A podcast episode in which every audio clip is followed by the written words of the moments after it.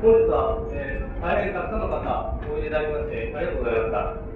えー、私たちの病館についての連続講演会も、とうとう今回で、えー、3回目、最終回、今回ことなりました。えー、本日は、えー、東京から、えー、お忙しいところ、えー、吉本高橋に、えー、おいでいただきました。えー、吉本さんにいますは、えー、現在、その大変活発にあの、死及び、えー、基本分野で活躍されていらっしゃいますので、えー、ここで私が紹介する必要もないかもしれませんが、えー、主催者が、あの、どういうイメージを持っているかということを一言言わせていただきます。えー、非常にあの、自覚的な方法意識を持って、あの戦後の首都、批評の分野をえー、切り開いてこられた方じゃないか。で、なおかつ、企業というものの概念自体を大幅にあの拡大された方なんじゃないかと。そういうふうにあの私たちは、あの、ちょっとでは、というような形で受け取っております。えー、本日、初めて、えー、吉本さんにとって初めてあの、業界について、あの、松村さんのとして論っていただくことになったわけですが、えー、私たちの量感研究士にとっても、えー、大変画期的なエポックになるんじゃないかと、そういうふうに私たち考えます。えー、一体、量感とは何者なんだというような、完璧な問いに、あの自覚的な方法、より明確化された方法を持って、えー、接近する仕方というのはどういうものか、そんなことを、えー、聞かせていただけるんじゃないかというふうに期待しています。それでは、あの、講演に立ち出しまして、えー、主催者、えー、雑誌手話同人代表、太田が、はい、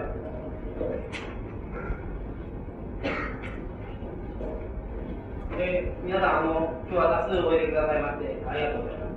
あの、今、司会の方からも話がありましたが、私たちは3回連続講座ということで、まあ、あの、やってきたんですが、その最後にこれほどのあの方々が来ていただけるとは、まあ、夢にも思ってなかったわけです。で、で申しますのは、私たちの,、まあ、あの雑誌というのは、あの皆様方の手に渡っているかと思うんですが、非常に貧弱なあの同人誌なわけです。まあ、こういう催しはもともとあの図書館とか、あるいは学校とか、大学とかっていう、そういった公衆団体がやれば楽々できるかもわからないんですが、まあ、非常に貧弱な同人が4人か5人か出たり入ったりしているような、そういう中でやるというのは非常にあの、まあ、ある面では困難だと。まあ、それに対してこういうふうにあの来ていただけるというのは非常に私たちにとってはまあ嬉しいことそれであのなぜ私たちが良化にその使ったかということなんですが私たちはまあこの地域で文学だとかあるいは思想とかっていうまあ見慣れない形でその何ですか関わっていく時にどうしてもそのかかるのはやはり良感だという感じがするわけですこの良感を何とかしなければ私たちのその文化とか、あるいは文学とか、そういったものはいくも進まないんではないかという感じがあるわけです。ところが、従来のこの地域の病間研究というのは、どういう形かと申しますと、例えば、相馬局以来、えー、領関東というのは確固たるイメージがあったわけです。で、その影響をほとんど、まあ、あの、出てないというのが、やはり現実なんじゃないかという感じがします。そこで、あの、私たちが、あの、お呼びした、あるいはこれから来ていただく、あの、講師の方々は、そういう中でどういう立場にああのあられるかといいますと、非常に原理的である、あるいは思想的である、あるいはその構造的であるという形がやはりもうあるでそういう中で、初めて我々の業界というのは、論じらなければならないんではないかという感じです。例えば、小林先生、えー、82歳のあのご高齢なんですが、えー、小林先生は非常にその赤学科と申しますか、関係においては、並ぶものないことのその徹底した研究をされている方。私たちは予感を研究するときには、まずこの先生の姿勢というのは学んでいかなきゃならないのではないかという感じです。それから、今日も会場にお見えになってますが、北川先生。北川先生のその領感像というのは、えー、漁夫以外の領感というもの、非常にあのなんかネガティブな領感というものがあったわけですが、それをもっとそのポジティブな、いわゆる生々しい、荒々しい量感度という形で初めて提出されたんじゃないかという感じがす。さて、えー、今日の吉本さんなんですが、まあ、吉本先生のお話は、まあ、これから聞いてみて、私がまあ、前置きなんか変なこと言わない方がいいと思うんですが、そのお話の中で、どういう形で旅館が出てくるか。そこで私たちはこの3回を通しまして、初めて出発点に立ち寄るんではないかという感じなんですけど、まあ、ぜひあの、私たちは非常に貧弱な団体であるということ、そして私たち自身がその話を聞きたいという、決してあの、聴衆の皆様に、えー、聞かせるなんかという態度なんて絶対にある。なぜならば、この後に質疑応答があるんですが、私たちが、その、まず同人そのものが、あの、吉本さんに対して質問を向けていきたいと思っています。で、皆様方も、あの、どんどんその質問を浴びて、納得のいく形で、評価をその、自分のものにして、そして出発していただければいいんじゃないかとちょっと長くなりました。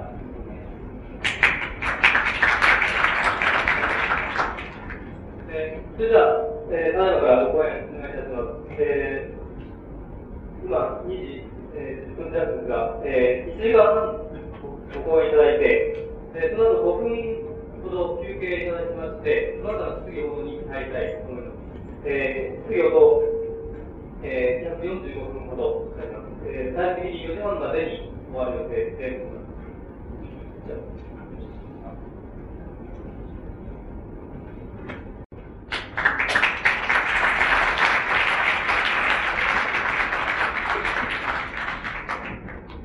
だいまご紹介に預かりました吉本です。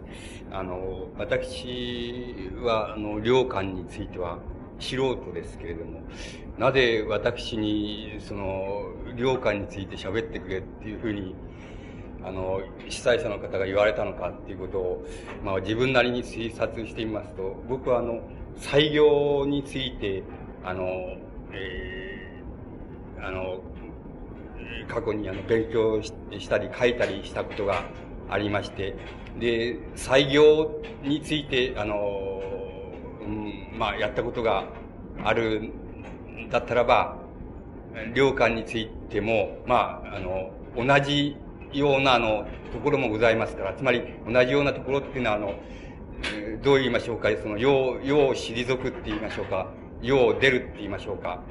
まあ、出家するって言いましょうか、つまり、あの、あるいは隠遁すると申しましょうか。そういうところで同じようなところも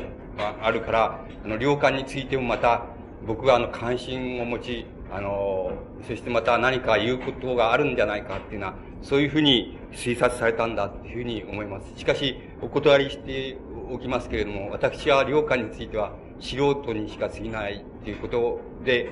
それほど見事な話ができるかどうか、あの、それはもう保証の限りでないっていうことだと思います。ことにあの、領館っていうのはあの、大変難しい人だっていうふうに僕は思います。つまり、その領館の難しさっていうのが、うまく、どう言いましょうか、あの、浮かび上がらせることができたら、あの、それでいいんじゃないかっていうふうに思います。で、その難しさっていうのは、あの、どこから出て、領館の難しさっていうのはどこから出てきたのかっていうようなことをあの考えてみますと、まあ、あの、一番考え、誰でも考えるし、あの、考えやすいように思うのは、あの、つまり、えー、領館の生涯の身の処し方っていうようなところから考えていって、そこにど、何か難しいことがあるかどうかっていうふうに、あの、考えていくのが、まあ、誰にとっても普通だろうっていうふうに、あの、思います。と、領館っていうのは、あの、皆さんの方が、あの、つまり、今日、あの、郷、郷土としてその近いところであります。皆さんの方がよく知っておられるのかもしれませんですけれども、あの、代々、つまり、あの、えー、新刊、つまり、新職、新刊って言いましょうか。新刊であり、同時にあの、えー、村落の長であった。つまり、あの、えー、市長であった。つまり、えー、庄屋であるとか、まあ、えー、名主であるとか、そういう、つまり村落を治める立場にあり、同時にあの、えつまり村落の祭祀って言いましょうか、あの、宗教の、宗教を束ねる、その、代々の家柄だったっていうことが、あの、領館の出身している家柄です。出身の家柄です。そうしますと、このような、あの、出身から考えまして、領館自身は、あの、多分、あの、少年時代っていうのは、あの、えー、もう、人々に、普通の人に比べれば、比べれば、あの、非常に裕福なところで、かつまたあの、時代が、あの、つまり、領館が生まれたのはちょうど、あの、田田村沖継があの、つまり、大名に列せられたっていうのは、つまり、田沼政治時代ですから、の始まりの頃ですから、つまり、あの、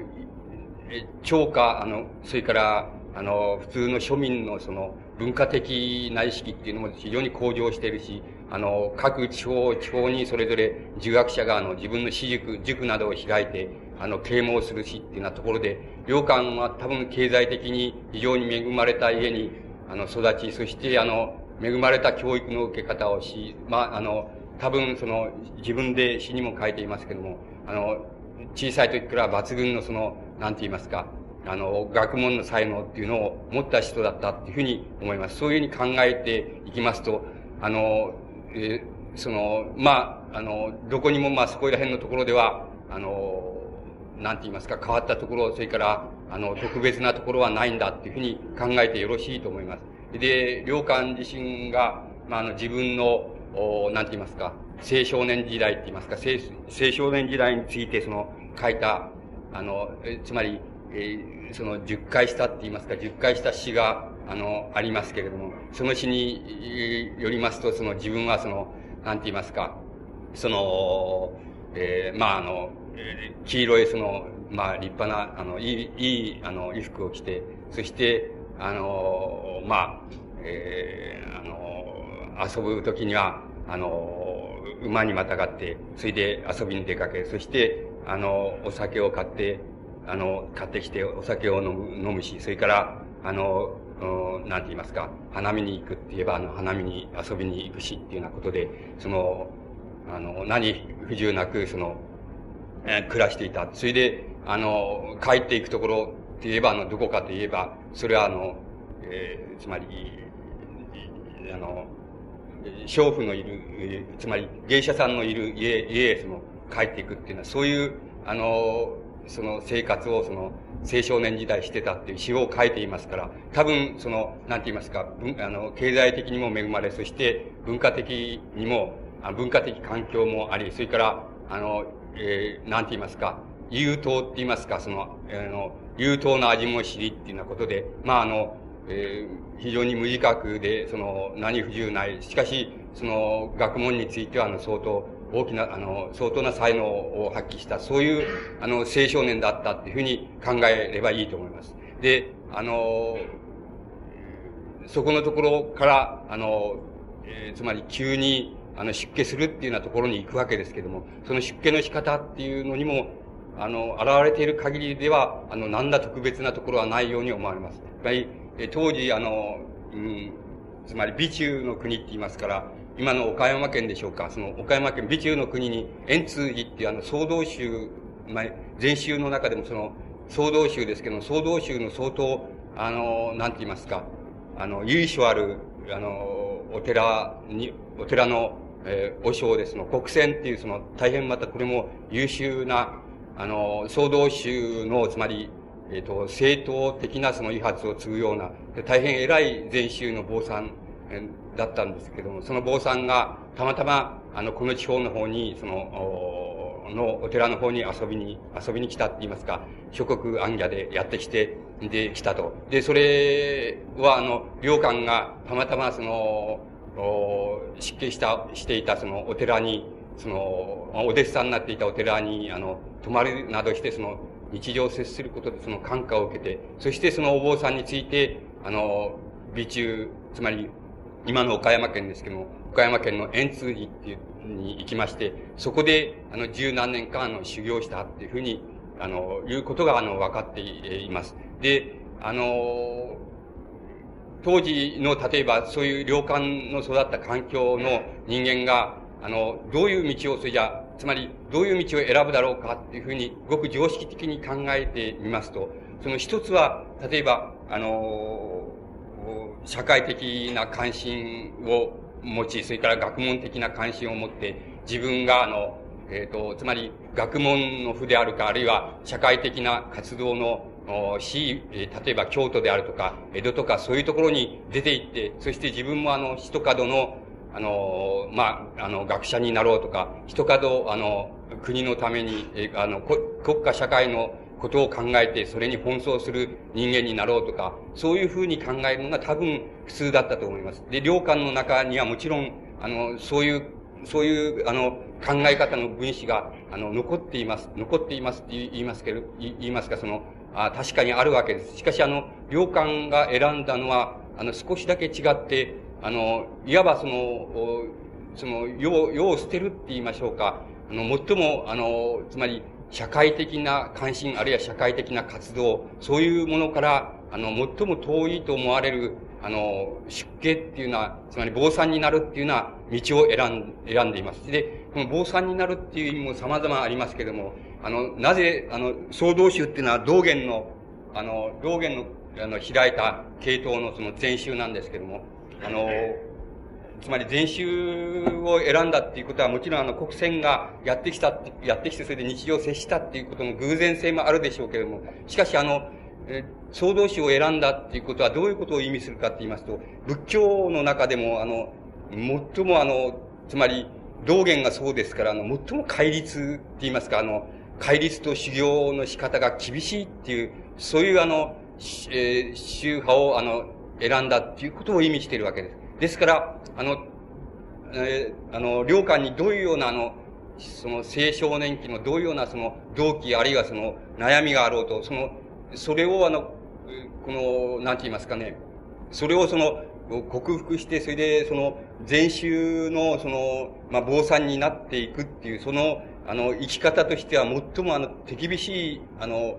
宗派をあの、選んだっていうことができます。で、あの、道元の影響あの、道元については、あの、良寛が、つまり詩の中で、あの、いくつも書いていますし、それで、道元に非常に傾倒していたっていうことがわかります。で、あの、例えば、あの、小道詩っていうような詩を、あの、読みますと、あの、つまり、全、全的な思想っていうものが仏教の、仏教の思想の中で最も根本的なものものであり、その全的な、全の思想の中で、その最もまた根本的なのは道元の開いたあの、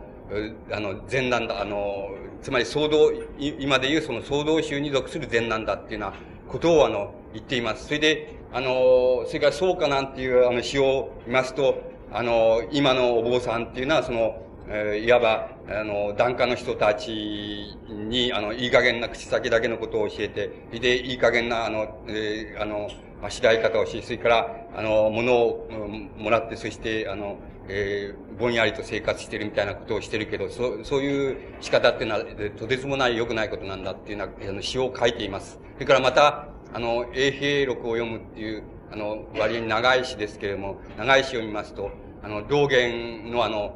えー、まあ、商法現像なんです、あの、市長である商法現像なんですけども、商法現像を読んで、その、あの、か、かん、あの、感激して、感激の涙に、その、あの、本を濡らしてしまった。そして翌日、その、隣の、あの、人が、その、やってきて、この本はどうして濡れてんだっていういうふうに言われて、その涙で濡れたんだっていうふうに言うことができないので、あの、実は雨、雨漏りがして、あの、そしてこれ濡らしてしまったんだっていうふうに答えたっていうのは、そういうあの詩を書いています。で、道元に対する系統っていうのは、あの、非常に、あの、深い、あの、深いことがわかります。で、あの、道元、あの、つまり、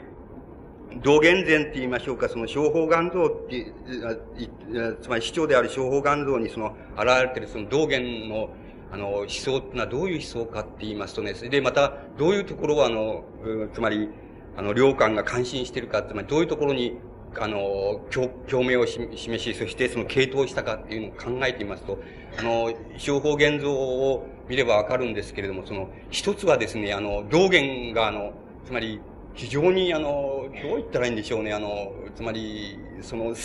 非常にあの、厳しいその政党意識っていうのを持っているっていうこと、政党意識っていうのは政治政党の政党じゃなくて、オーソドックスっていう意味です。あの、政党意識を非常に厳しく持っているっていうことだ。ということは、あの、もう少し道元の、あれに、道元に引き寄せて言いますと、道元がつまり、あの、釈迦に始まり、そしてそれが中国にやってきたその、仏教っていうもののその、あの、正当性っていうものをあの、継いでいるのは自分であるっていうふうにいうような自覚と言いましょうか、そういう意識が非常に強いわけです。その自覚であるとともにその自負でもあるわけですけども、また自負であるとともにそれはその、なんて言いますか、その、つまり、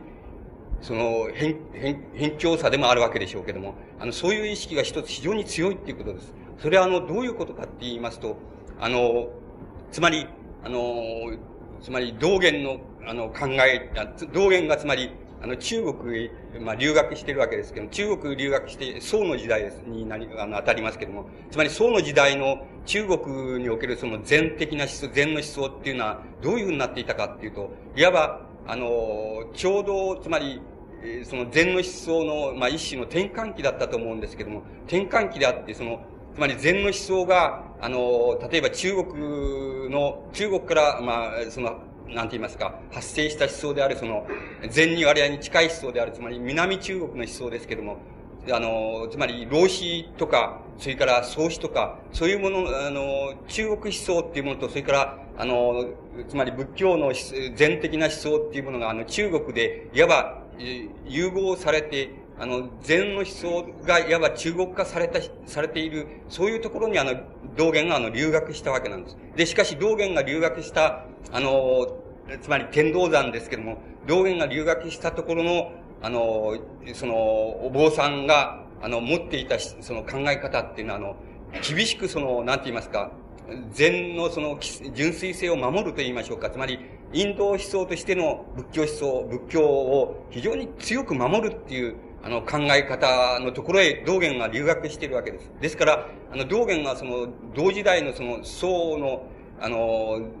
禅宗のお坊さんたちに対しても厳しく、あの、手厳しく、あの、批判を下しているわけです。つまり、あその、うん、その、中国に今その、あの、今の、その中国のその禅宗の坊さんがその、ルフしているその禅っていうのは、それは、あの、創始やその老子の思想と、つまり集合したって言いましょうかね。あの、融合してしまったその、え禅の思想であって、少しもその、禅本来の、つまり仏教本来の思想ではないんだっていうこと。それで、この仏教本来の思想っていうものを保持してるのは自分のお師匠さんである、あの、天道さんのお師匠、お師匠であり、そして、それから、あの、えー、印花っていう印花を許されてきたのは自分であるから、つまり、あの、自分があの、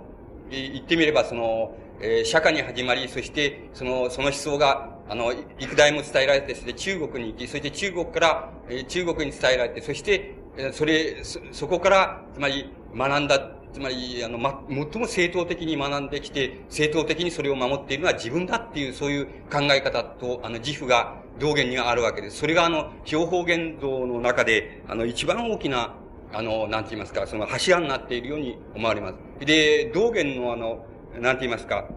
その、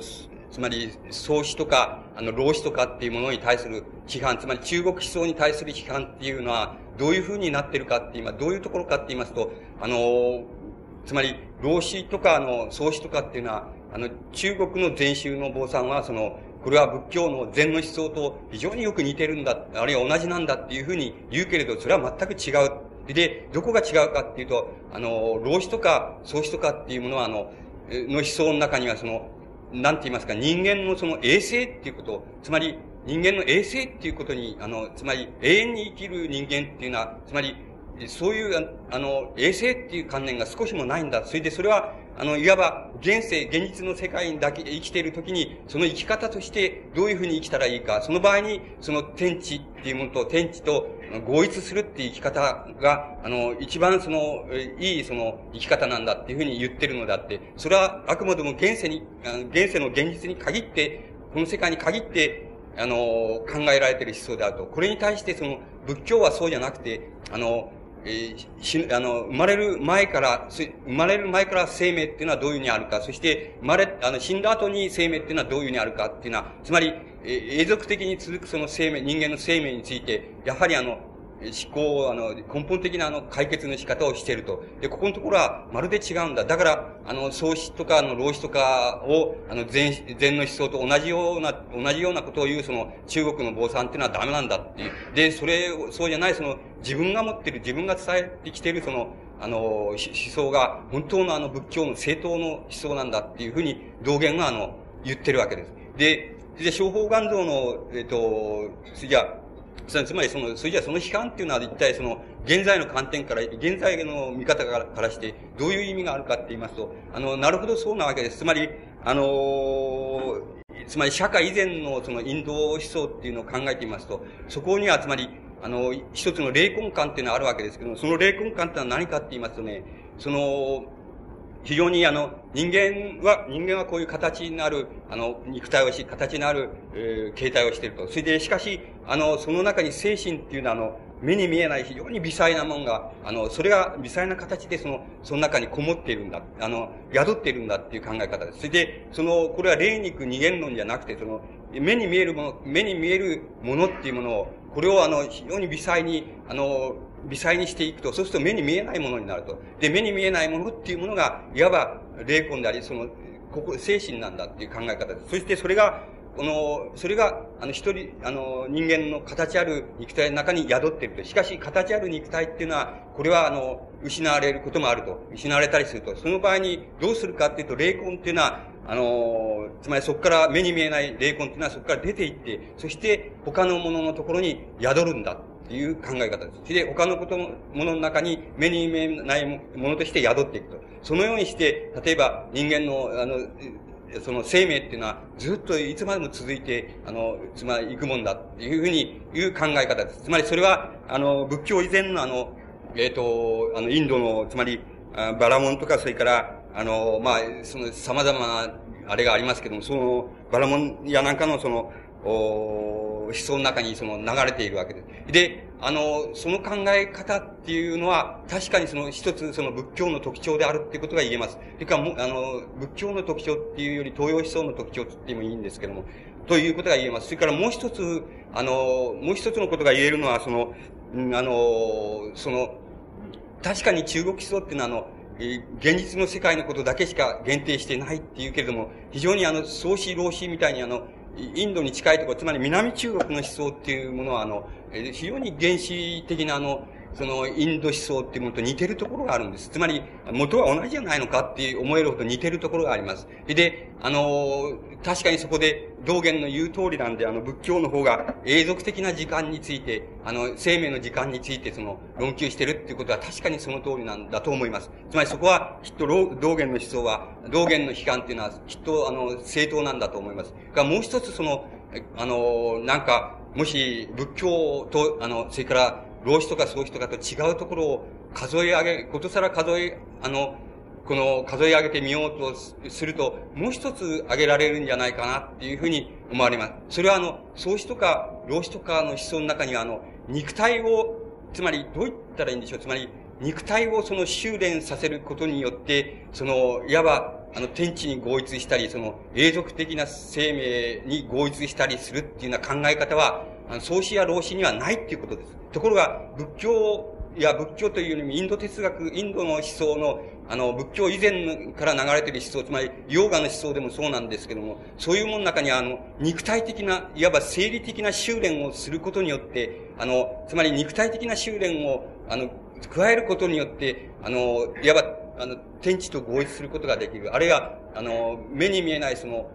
なんて言いますか、その自然の生髄みたいなものと合一することができるっていう考え方があります。あの、これは、あの、老子や創始には、あの、肉体を修練させてっていう観点が少しもありません。つまり、あくまでもあの、あの、つまり理念的な、あの、観念的なものです。しかし、あの、仏教以前のそのインド思想の中には、あの、肉体自体を生理的に修練することによって、つまり、ヨーガの思想に非常に端的に現れてますけども、そうすることによって、あの、天地と合一することができるんだと。そ、そういう天地と合一したときに、あの、いわば、脱化することができる。つまり、えっ、ー、と、無っていうような感じ、あの、ところに到達することができるっていう考え方があります。それが多分、あの、仏教と、それから、あの、老子とか宗子とか、つまり中国思想と、あの、非常に大きな違いだと思います。つまり、そのことは、あの、必ずしもあの、道元がその、そのことは指摘していないんですけども、あの、一つのこと、もう一つのことは指摘しているわけです。つまり、仏教は永続的な生命について、あの、ちゃんと、うん、あの、ちゃんとした考え方をちゃんと出していると、あの、人間に与えていると。しかし、あの、創始とか老子とか与えていないっていうようなことを言っています。で、あの、そこで、あの、それじゃ仏教何をしたんだっていうことになります。つまり、その何をしたんだってたくさんのことをしたでしょうけども、あの、一つのこと、あの、非常に今の、今申し上げたことで関連して言えば、あの、非常に一つ重要なことは、あの、釈迦がやった重要なことは、あの、そのいわば肉体をその修練させて、そして、あの、天地自然に合一する。つまり、そこのところで、あの、あらゆるその現世的な、あの、つまり、あらゆるものから脱化していく。つまり、あの、人間っていうのはどうしたらいいのか、どうしたら、つまり、あの、どうしたらその生命、つまり永続的な生命を得られるかって言えば、それは言ってみれば、もうそういう言い方をしてしまいますけどね、その、身も蓋もないですけどね、その今の観念ではそういうことになります。つまり、無機的な自然っていうものに自分を、あの、その持っていけたらね、そしたら、あの、無機的な自然が、あの、自然に生命もなし、あの、生もなし、死もなし、そして喜怒哀楽もないようにね、そあの、そういうふうになれるっていうことなんです。それ、それを、あの、それはあの、インド思想の根本なんですけども、そこのところで、あの、釈迦がやったことは何かって言いますとね、あの、それを現世的な悩みです。つまり、あの、現世的な悩みっていうものを、つまり悩みとか愛欲とか、そういうもの、喜怒哀感っていうのはあるでしょう。つまり、インドで言えば貧しいインドですからね、貧しいインドで、その、あの、王族、その、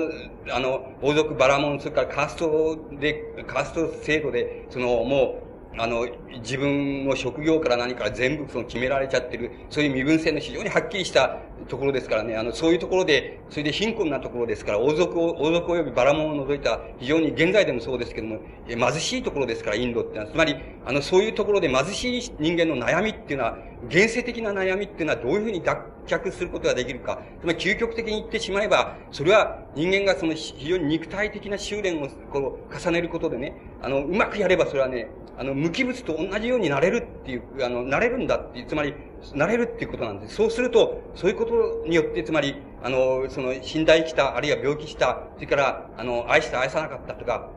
あの、貧しくて困ったとか、そういうことから脱却することができるっていう考え方。つまり、そこのところで、いわば、現世的な悩みっていうのはどういうふうに解決するかっていうようにね、あの、現世的な悩みをどうするかっていう意味で、現世の問題っていうことをね、あの、持ってきたところだけがね、あの、釈迦っていうものの仏教の意義なんですよ。つまり、それ以前、あの、仏教が、現在流れている仏教の考え方は、あの、全部それは、あの、それ以前からあったものです。つまり、社会以前から、つまり、インドの思想と、あの、原始思想としてあったものなんで、その中での社会の意義っていうものを非常に根本的に言ってしまえば、そういうことに帰するわけです。つまり、あの、現世的な悩みっていう概念をそこへ持ってきたっていうことなんです。あの、それをどうするかっていう問題を持ってきたっていうことがね、仏教の意義なんです。つまり、釈迦の意義なんです。それで、それ以外の、つまり、いかにして自分を天地と合一せしめるか、あるいは脱却せしめるか、生死を脱却せしめるかっていうような問題については、それ以前にも十分、あの、インド思想としては考えられていることです。だから、釈迦の意義はそこのところに、いわば現世っていう概念をその、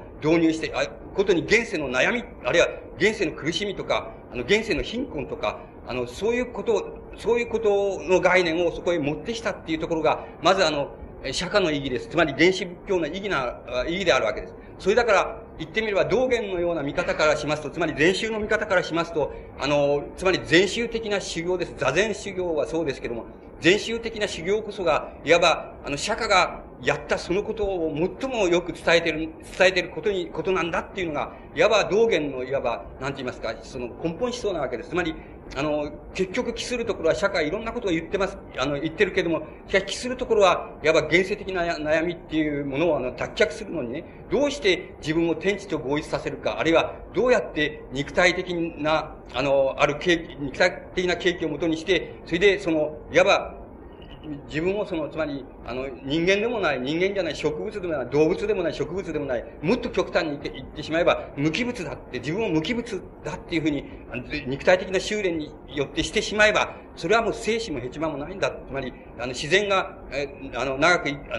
流れて流れていくように、人間もやっぱり流れて流れていくことができるっていう、そういう考え方なわけです。そうすると、そこだけ持ってきますと、あの、禅宗っていうのが一番その、仏教の根本を掴んでるっていうことにななっちゃうわけです。それだから、あのそういう考え方からするとそういうふうにななっていきます。だから、道元はそのうちで、特に自分はその、あの、中、中国、つまり宋の国へ行って、それでそこでもその、老、老僧思想に煩わせるような、その、喫水のその、あの、代々その、釈迦からずっと印下を受けてきた、つまり、あの、横伝を許されてきた、そういう祖師たちの、と、ちゃんとたで、たどることができる、そういう師匠について自分は修行して、しかも、老僧思想っていうものに、わず、煩わされないで、あの、来たんだから、だから自分がその、いわば釈迦から受け継がれた仏教の正当な、つまり、なんて言いますか、後継者だっていうのが、道元の自負であり、またそれ、あの、道元の、商法現像をあの、貫いているその根本思想であるっていうことができます。で、それじゃ良寛が関心したのは何かって言ったら、まさに僕はそういうところだと思います。つまり、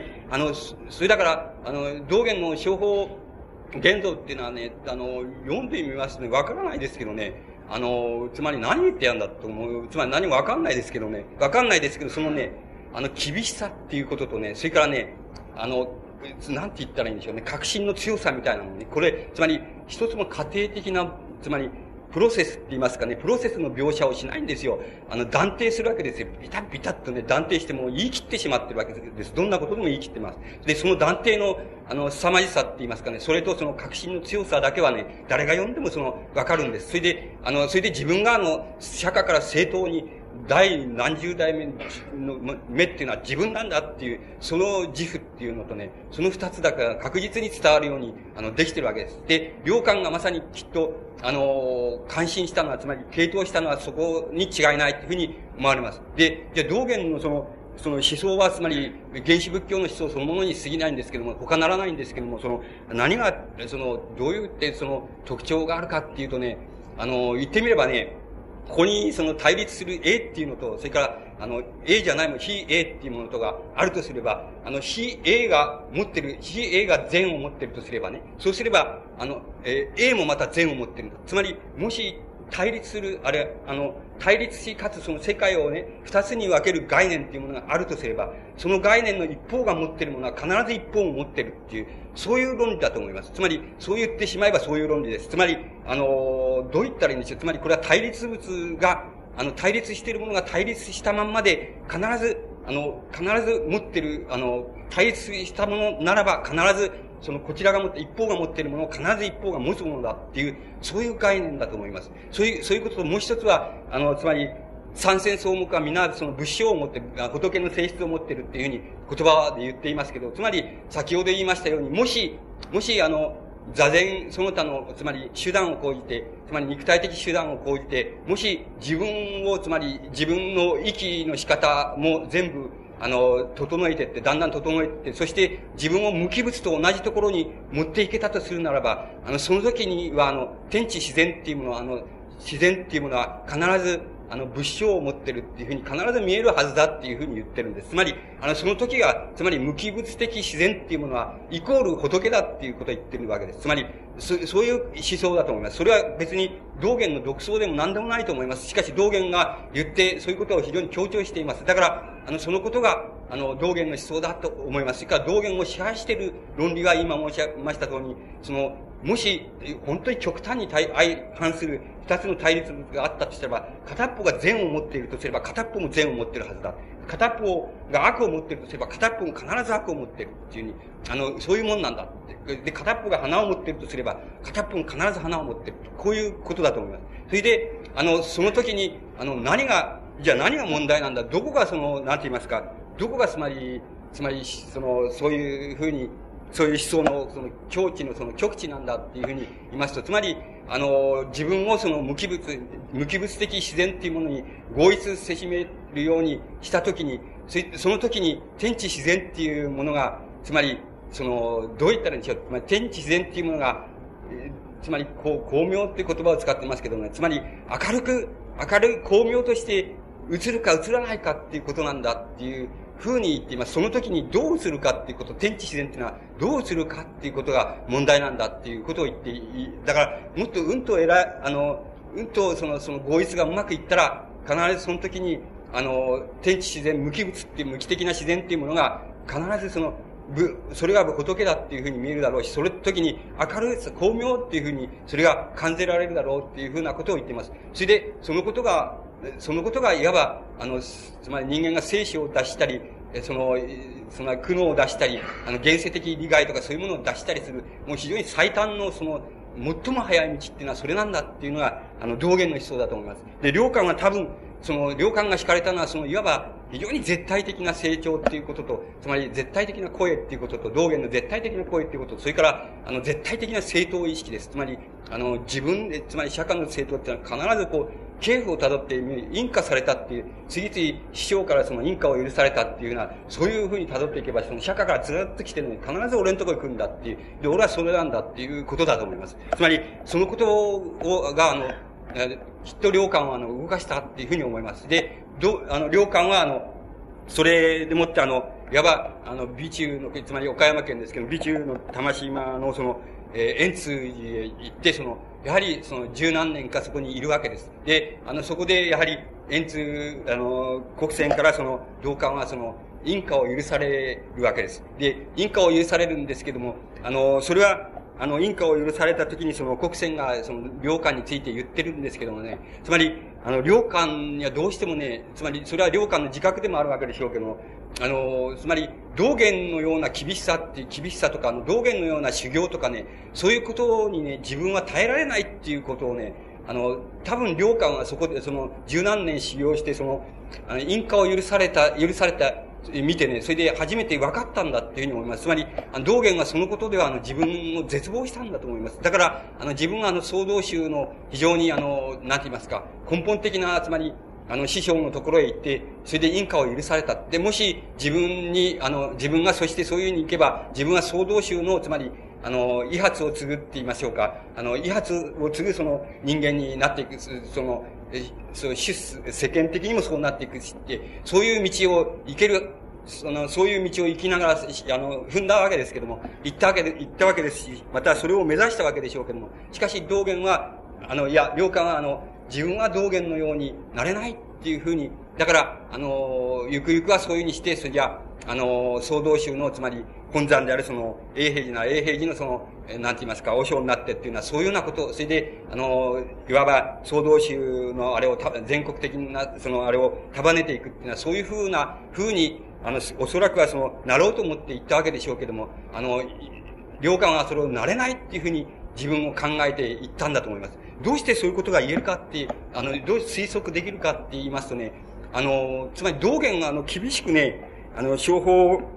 現像の中で厳しくその、つまり、あの、詩、詩とかね、つまり文学なんかにね、こ、あの、因しちゃいけないって言いますかね、文学なんかこっちゃダメだっていうこと。つまり、あの、文学みたいなものに詩文にこう、因したりしたらいけないっていうことをね、そんなのはダメなんだっていう、堕落なんだっていうことを言ってるわけです。それから、あの、先ほどから言っていますように、その、老子とか創子とかの思想っていうのはダメなんだっていうことを明晰に言ってるわけです。ところで、あの、領館の、その、領館のその、を支配したその思想は、をよく考えてみますね。一つは確かにね、あの、道元にからあの受け継いだ、つまり、禅宗の、総道宗の禅あの思想なんですけども、あの、もう明らかに言えることは、あの、えっ、ー、と、あの、領館にはその、大体、その、詩文、詩、あの、詩や文学をやめたことはないっていうこと。つまり、あの、やめたことはないというよりも、むしろ、詩や文学の方が、を、あの、本筋だと考えるほど、あの、領館は、あの、その視野文学の方に、あの、傾いていって、生涯傾いていってるわけです。それからむしろ、だから僕らは、領館を、じゃあ、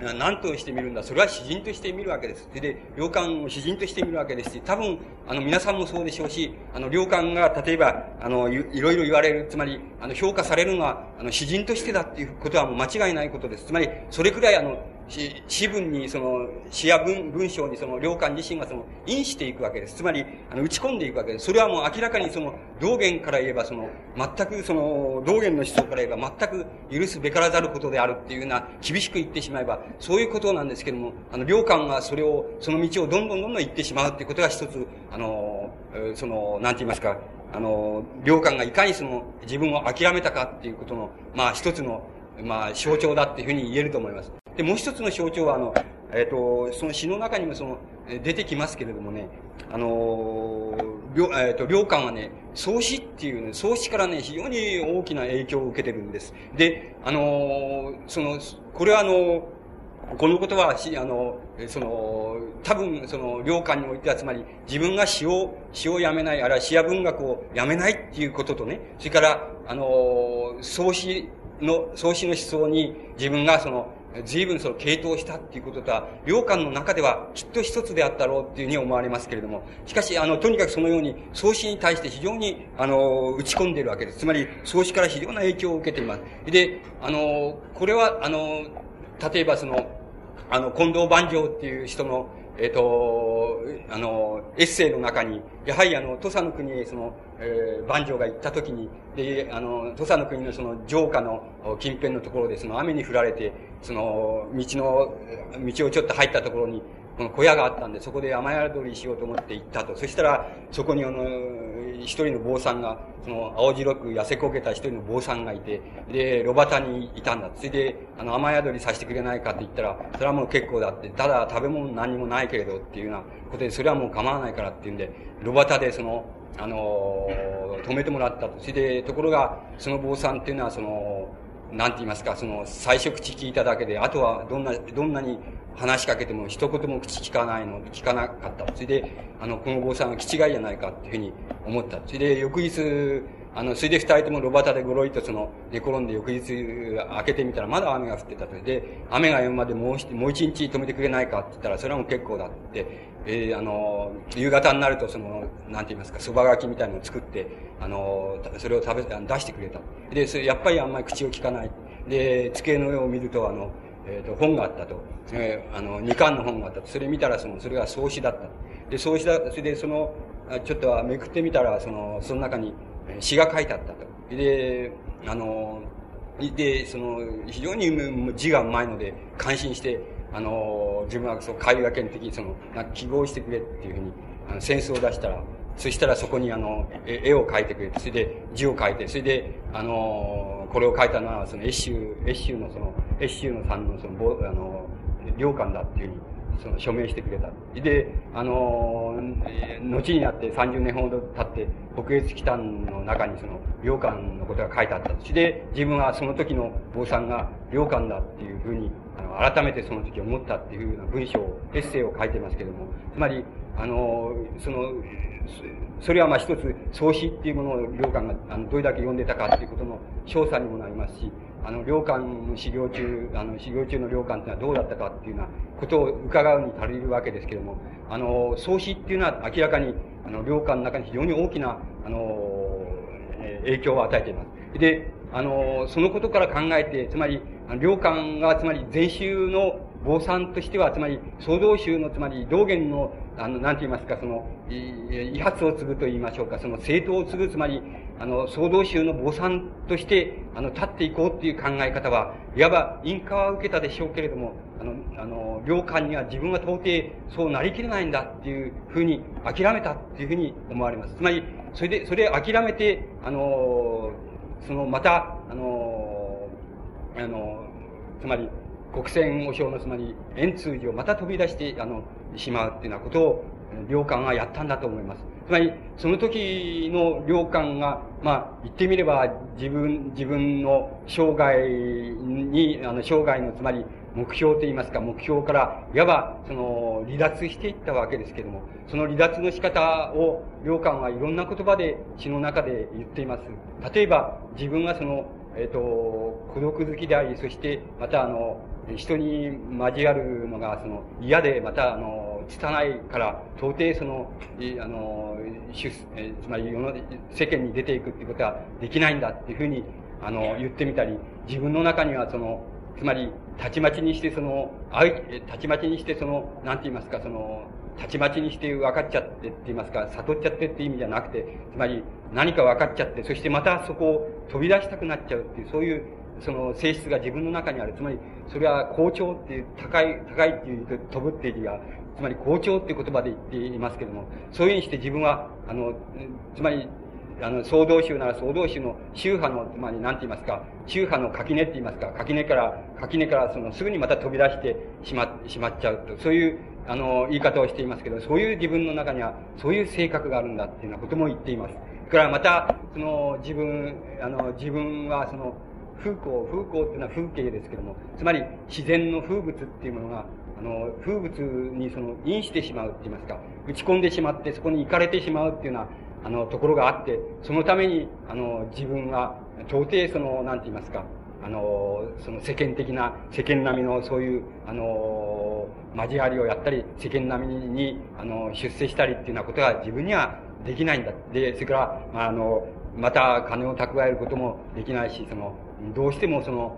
ボロを着て、その、一生何かわからんこと、あの、わけのわからないようにしながら、その、えっと、あの、生きるっていうようなことになってしまうんだっていうふうにな言い方もしています。つまり、あの、自然が非常に好きなんだ。その自然が好きだっていう意味は、決してあの、えっ、ー、と、禅宗の、つまり、仏教的な意味でその自然と合一するっていう意味合いで好きっていうんじゃなくて、本当に、あの、眼前のその、えっ、と、山線、山河や、その草木が、あの、本当にその、愛おしいっていうような意味で好きだっていうことです。つまり、そういうふうに自分は自然を好いちゃうっていうことがあるんだと。だから、自分は厳しい修行をして、それで、あの、そういうふうに、あの、なんて言いますか、総道宗の道元のその威発を継ぐみたいな、そういうところには到底いけないんだっていうような詩をたびたびその、たくさん、たびたび、あの、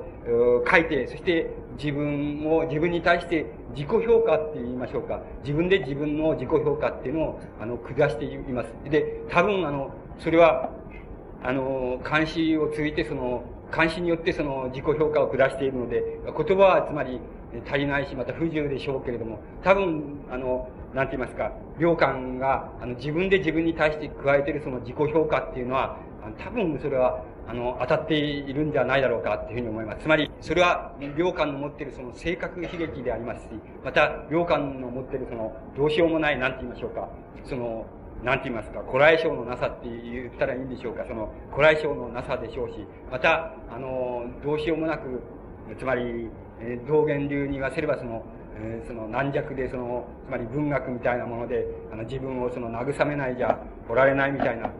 そういう自分の性格っていうのも、また、あの、良寛が自分自身でその見極めをつけた、あの、そういうところだっていうふうに思われます。つまり、そういうふうにして、あの、良寛は、あの、つまり、え、ー、と、前宗、特に総道宗の、つまり道元系統の、つまり永平寺系統のその、あの、こう、正当な、あの、こう、思想と、それから正当なその、威発を継ぐっていう考え、せあの、つまり、青春時代の考え方っていうものを、いわば、あの、諦めてしまうって言いますか、やめてしまうわけです。そして、あの、えっ、ー、と、あの、うん、なんて言いますか、郷里へ、あの、帰ってきてしまいます。郷里へ、あの、帰ってきてからの良感っていうのが、多分その、詩人としての良感っていうことに、あの、まあ、帰着していくのじゃないかというふうに思われます。つまり、洋館はそこでも、あの、えっと、座禅をしたり、それから、あの、仏教書を読んだりっていうようなことを、あの、しているわけですけれども、しかしその読み方はもはや、あの、えっと、厳しい修行を、あの、自分に、あの、課して、そして、あの、つまり、そう、あの、総道宗の、つまり、なんて言いますか、正当な、あの、後継者として、その、仏教の、あの、最も、あの、根本的な部分の、あの、あの、威発を継いでいくんだっていう、そういうその、目的とは、あの、全然関わらないところで、あの、自分、あの、それでなお、なおかつその仏教的であったっていうことに、あるいは座禅を組んだっていうようなことになるのだと思います。つまりそれは修行のための座禅というようなものでは多分なかっただろうっていうふうに思われます。むしろ、あの、創始や老子と同じように、あの、なんて言いますか、いわば天地って言いましょうか、その、つまり天地自然っていうものとあの、あの、一人でにその、えー、な、一緒になって遊ぶみたいな、そういう感じ方でもって、多分、あの、その座禅もやったんでしょう。つまり、あの厳しい、つまり修、修行者の座禅っていうようなものではなかっただろうというふうに思われます。で、あの、僕らが、あの、つまり、その、現、えっ、ー、と、あの、つまり、どう、あの、なんて言いますかね、えっ、ー、と、その、良寛がその辿った思想、つまり、あの、系統していって辿ったその思想っていうのは、あの、つまりこれを包括すれば、これは、あの、アジアの、つまり古典的な思想っていうふうなふうに言うことができると思います。つまり、あの、大きく言えばアジア的な思想っていうふうに言うことができると思います。それで、このアジア的思想っていうものは、あの、日本の歴史を、初めから、初めから、つまり、あの、現在までその、なんて言いますか、あえ多大の影響を与えてきているわけで、影響下に、あの、あるわけで、あの、やってきたわけですけども、歴史をくぐってきたわけですけども、このアジア的思想っていうようなものに対してね、あの、僕らが、あの、僕、僕らがその、良寛なら、良寛、つまり、あの、つまり、近世思想としての、まあ、あの、儒学とか、あの、老荘思想とか、仏教思想とか、あの、それから、まあ、あの、その日本の思想に影響を与えたものとしてのその仏教思想、それから、あの、中国思想ですね、論語創始、えー、あの、老子っていうのは、そういう、あの、思想ですけども、つまりそういう思想に対して、あの、つまり過去の人、つまり、あの、良寛の時代の人、またそれ以前の時代の人、あの、中世の時代の人、それから、あの、いわば古代の人、そういう人たちと違うことを、あの、言えるとすればね、一つしかないんですよ。その、一つしか言えないんですよ。その一つってのは何かって言いますとね、それは我々が、つまり、アジア的思想っていうようなものを、つまり、老子なら老子、創始なら創始、あるいは仏教なら仏教の思想っていうようなものをね、仏教の思想として、あの、これを捕まえるっていうことならば、日本の歴史がつまり奈良朝時代以降、ずっとそれはやられてきているわけですし、またやってきてるわけなんです。ただ、あの、僕らが、例えば、その仏教の思想にしろ、それから中国の古典思想にしろ、あの、僕らが、あの、その、違うことができるとすればね、何かと言ったなら、言えばその、僕らがいわば近代の、あの、西欧思想っていうようなものを、あの、の洗礼を受けてるっていうことなんですよ。つまり、西欧思想の洗礼を受けた上で、あの、それじゃ仏教の思想っていうのは何なんだ。それから、老子創始っていうのはどういうんだっていうこと、それから、あの、論語っていうのはどういう思想なんだっていうことを言えるっていうこと、つまり、全般的にアジア的な思想っていうのは何なのかっていうことをね、つまりヨーロッパ思想の洗礼を受けた上で、な、なおかつそれを見ることができるっていうのがね、多分、例えば、良寛なら良寛の時代の人は、良寛自身でもいいんですけど、良寛自身と僕らとが違うところはね、あの、そこだっていうふうに思います。で、それは、つまり、どういうことかって言いますと、良寛にとっては、中国的思想及びインド的思想っていうような、あの、思想としての世界であるわけです。つまり、それ以外の世界は何もないわけです。だから、あの、思想としての世界っていうのはそれだけな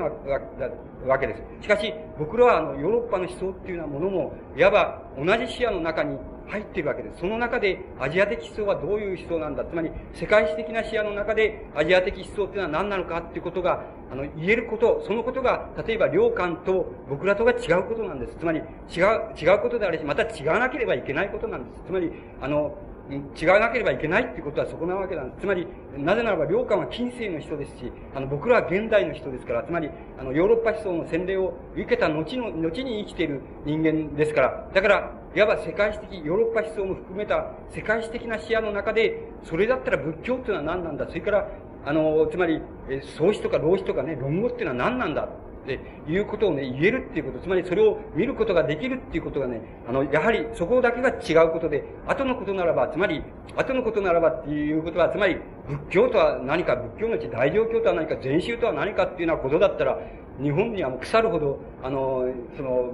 1000年代、その腐るほど優秀な人たちが探求してるわけです。しかし、それらの人が、それらの人がね、持っていなかったのは何かって言ったらね、ただ要するにヨーロッパ思想、つまり世界的視野の中で、そういう仏教の大乗教の思想は何かとかね、禅宗の思想とは何かっていうことをね、探求できなかったっていうことだけがね、そこだけが違うんですよ。だから、もし僕らに取り柄があるとすればね、世界史的な視野の中で仏教の思想とか、あの中国の古典思想とかっていうものを取り上げることができるっていうこと、そのことだけがあの、僕らのいわば取り柄であるわけです。それ以外に何の取り柄もない、ないです。つまり、あの仏教とは何かとか、論語とは何かとかね、創始っていうのはどういうんだとか、そんなことだったらね、もう過去に日本にもね、中国にも腐るほど学者いますしね、しかし、そんなのは問題にならないんです。問題じゃないっていうこと。つまり、それは、いわばアジア思想、アジア思想としてついてるっていうだけなんだってね。そんなことは、それはどうってことはないんですよ。つまりそうじゃなくて、ヨーロッパ思想っていうものも洗礼を受けた、つまり洗礼を受けて、つまり世界史的な視野の中でアジア的思想っていうのは何かっていうことは、それを言えることだけがね、それが、またそこから見見れるっていうことだけ、見たときに、何か直撃するものがあるならば、それだけがね、問題だっていうふうに僕には思われます。つまり、そこのところなわけです。そういうふうに、あの、考えていきますとですね、あの、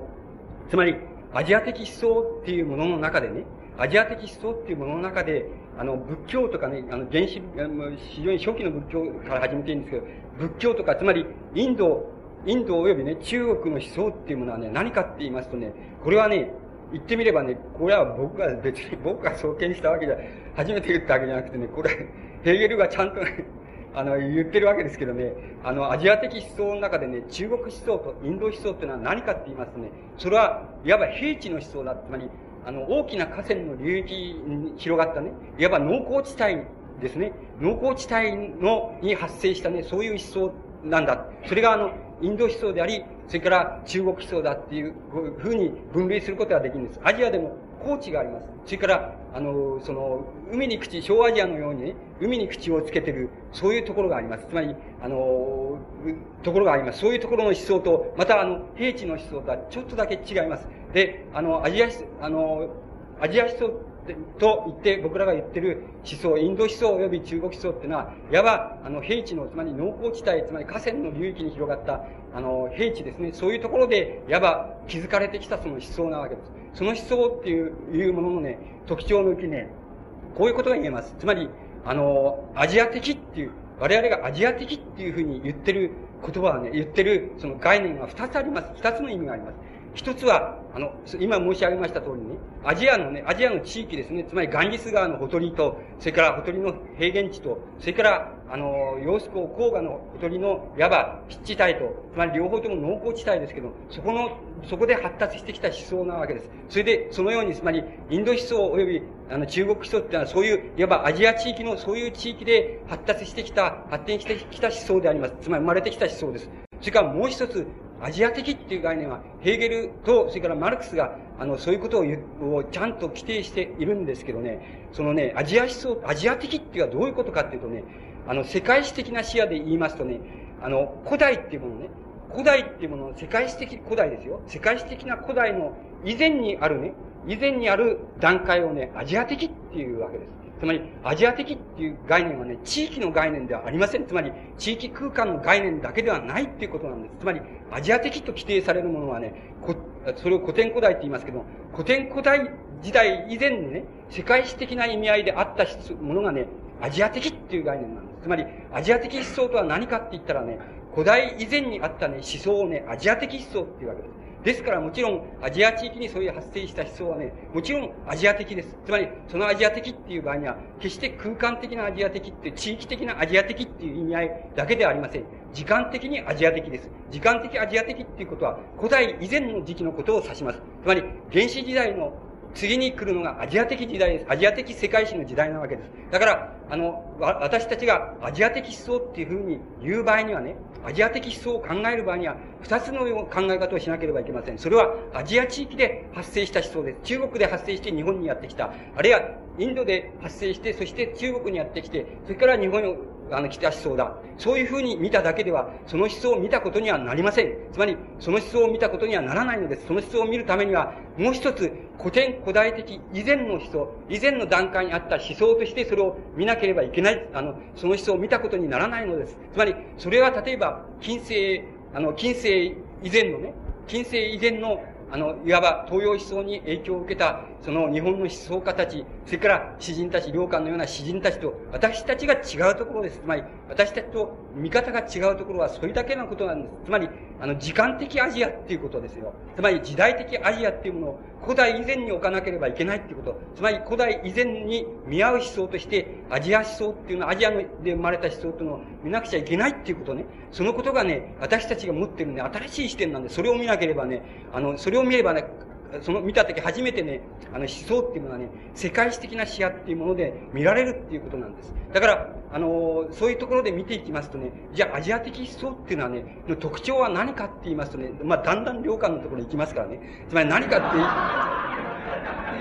あの、何かって言いますとね、あの、そうしますとね、もう一つそれは制度として言いますとね、制度と見合うわけですけどね、それじゃアジア的っていう概念はね、それじゃあ思想の概念でもあるし、それは制度の概念でもあります。それから、あの、もちろん個々の人間のあり方の問題でもあります。あの、概念でもあります。と、アジア的っていう概念をね、制度の概念で、例えばそれを捉えてみますと、どういうふうに特徴を捉えていったらいいかって言いますとね、それは、あの、人間の共同体社会のね、共同体社会の組み方っていうものにね、特徴があるんです。その組み方はどういう特徴かって言いますとね、一般に、あの、アジア的以外の思想ではね、アジア的以外の思想では、例えば、頂点にある、あの、支配者あるいは権力者っていうものはね、ものが、あの、その政治権力なら権力っていうものは、えー、あの、握りまして、それが自分の制度を敷く場合には、あの、もう、初めから終わりまで、それから宗教から法律まで、全部自分なりの考え方で、全部末端に至るまで組み替えていってしまいます。つまり、末端に至るまで制度をピシッと組み替えていくっていうのがね、あの、それがアジア的以外の思想の非常に特徴なわけです。それに対してアジア的思想の特徴っていうのは何かって言いますとね、も、もともと、つまりそれ以前にある共同体、あるいは共同体っていうのは村落でもいいですし、地方でもいいんですけども、共同体が、共同社会っていうものがありますと、その社会はできる限りそのまんまに置いとくわけです。そのまんまにしとくわけです。これに対して手を加えないんですよ。手を加えないで、その上に支配的な共同体は、その上に乗っかるんです。乗っかって、いわば元からあった共同体の、あの、頭の部分ですね、首脳の部分で、頭の部分だけを、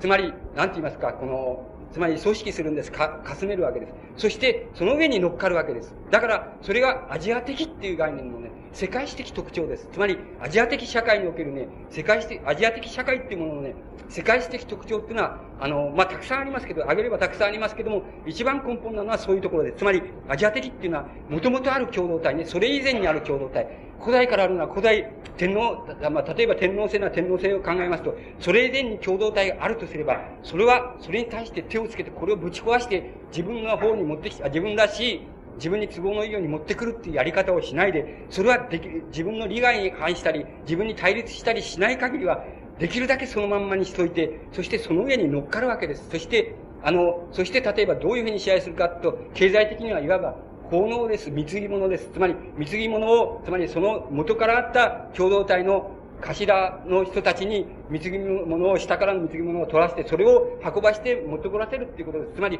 効能性っていうことがアジア的、あの、あの社会、国家の特徴なわけです。そして、あの、できる限り元からあった共同体に対して手をつけないっていうこと。つまり、温存しとくっていうこと。つまり、あの、自分に対立したりも、都合の悪くなったり、また反逆したりしない限り、できる限り、元からの共同体をそのまんまにしとく。元からの共同体にある風俗、習慣、宗教っていうようなものも、そのまんまにしといて、その上に乗っかる、脇から乗っかるか、その一つとして大きくなって乗っかるかは別ですけど、あの、様々ありましょうけども、その上に乗っかる、乗っかって支配するっていうのが、そうするとまたその上に共同体ができるわけで。支配の共同体ができるわけで。それがまた、いくつか全国に集まりますと、またその上に乗っかって、もう一つ共同体ができるんです。それが支配する共同体で、で、元の共同体はできるだけ元のまんまに残しておくっていうことです。それが、あの、それが日本における、日本、日本もそうですけども、アジアにおける共同体の組み方の、あるいは、あの、社会の制度の成り立ち方っていうもの、あるいは宗教の成り立ち方、風俗習慣の成り立ち方の非常に根本にある特徴です。その特徴は、多分、あの、明治以降、つまり近代西欧の制度をたくさん受け入れていますけれども、しかしその部分は明らかに現在でもあるでしょうし、皆さんがこう言えば思い当たることがあるだろうっていうふうに僕には思われます。つまり、あの、それは皆さんの身辺っていうものをよくよく考えていって、あの、捕まえていきますと、そういう思い当たるところがあるだろうと思います。それはアジア的な特徴、社会にの組み方の特徴っていうのはそういうところにあるわけです。ところで、そうであったとしたならば、そういうところでの思想っていうのは、どういう風になりやすいかっていうことを考えています。これは、領間に関係があることです。つまり、あの、アジア的思想に全般に関係ありますし、が日本における隠遁思想っていうもの、湿気思想っていうものに関係のあることですけど、そうだとすれば、そうだとすれば、もしそういうふうにして元からある共同体の上にまた新しい支配の共同体ができ、その上にまた新しい支配の共同体ができる。で、できるだけその元の底辺にある共同体におけるあの、収め方、それから風俗習慣っていうようなものをできるだけ手を加えないように温存しておくっていうやり方が、それでやり方っていうものを、あの、考えてみますと、この仮に底辺に、底辺にあるところの共同体で、いわば、あの、古代から、つまり、なんて言いますか、古代から受け継がれているような思想、あるいは思想みたいなものがあるとすれば、その思想は、その思想は、上の方の共同体が、つまり上の方の共同体の勢力が、あるいは制度がどういうふうに変わろうと、それはつまり関係ないよっていう思想です。つまりなるでしょう、当然。つまり、いわば距離が大きくなるでしょう、思想の距離が。つまり、あの、一番最後に、新しい、一番最後に支配の頂点に握った共同体の思想と、元からあった思想、元からあって少しも変わってない思想っていうものとの距離は、距離の隔たりっていうのを考えますと、それは時代が、時代がつまり長いほど、その隔たりが大きくなるっていうことがわかるでしょう。それから、思想が古いほど、また思想が古いほど、その隔たりが大きくなるっていうことがわかるでしょう。ですから、いわば、いわばその、なんて言いますか、この底辺の共同体のところで流布されている思想、あるいは古代から受け継がれている伝統的な思想っていうものは、つまり定力、権力がどう、誰がどう変わろうと、それは定力我において何の関係あろうか。つまり、それは誰が支配したって、そんなことは関係ないよ、我々にはっていう。つまり、そういう、つまり、なんて言いますか、勢力、制度が、権力がどう変わろうと、それとは関係ないよ。我々の生きること、生活することは関係ないよっていうふうな考え方になるでしょうが、つまり、それが、いわば、それがいわば日本におけるその隠遁思想っていうものを、隠遁思想っていうものの非常に根本的な問題なわけです。それから、隠遁思想と言わなくても、皆さんだってそうでしょう。皆さんだってそうでしょう。つまり、福田が何とかし、福田が総理大臣になろうがね、それは社会とかならそんなの関係ないよ、我々には。つまり、そんなの問題にもならないよって、それは関係ねえよっていうふうになるでしょう。つまり、そういう考え方っていうのは、相当、例えば、あの、皆さんの中でも、僕も割にその進歩的なつもりなんですけども、つまり、皆さんの中でも非常に進歩的だとか、あの、ラジカルだとか、そういうふうに思ってる人でもね、なおかつそう思うでしょう。そういうところが自分の中にあることを認めるでしょう。つまり、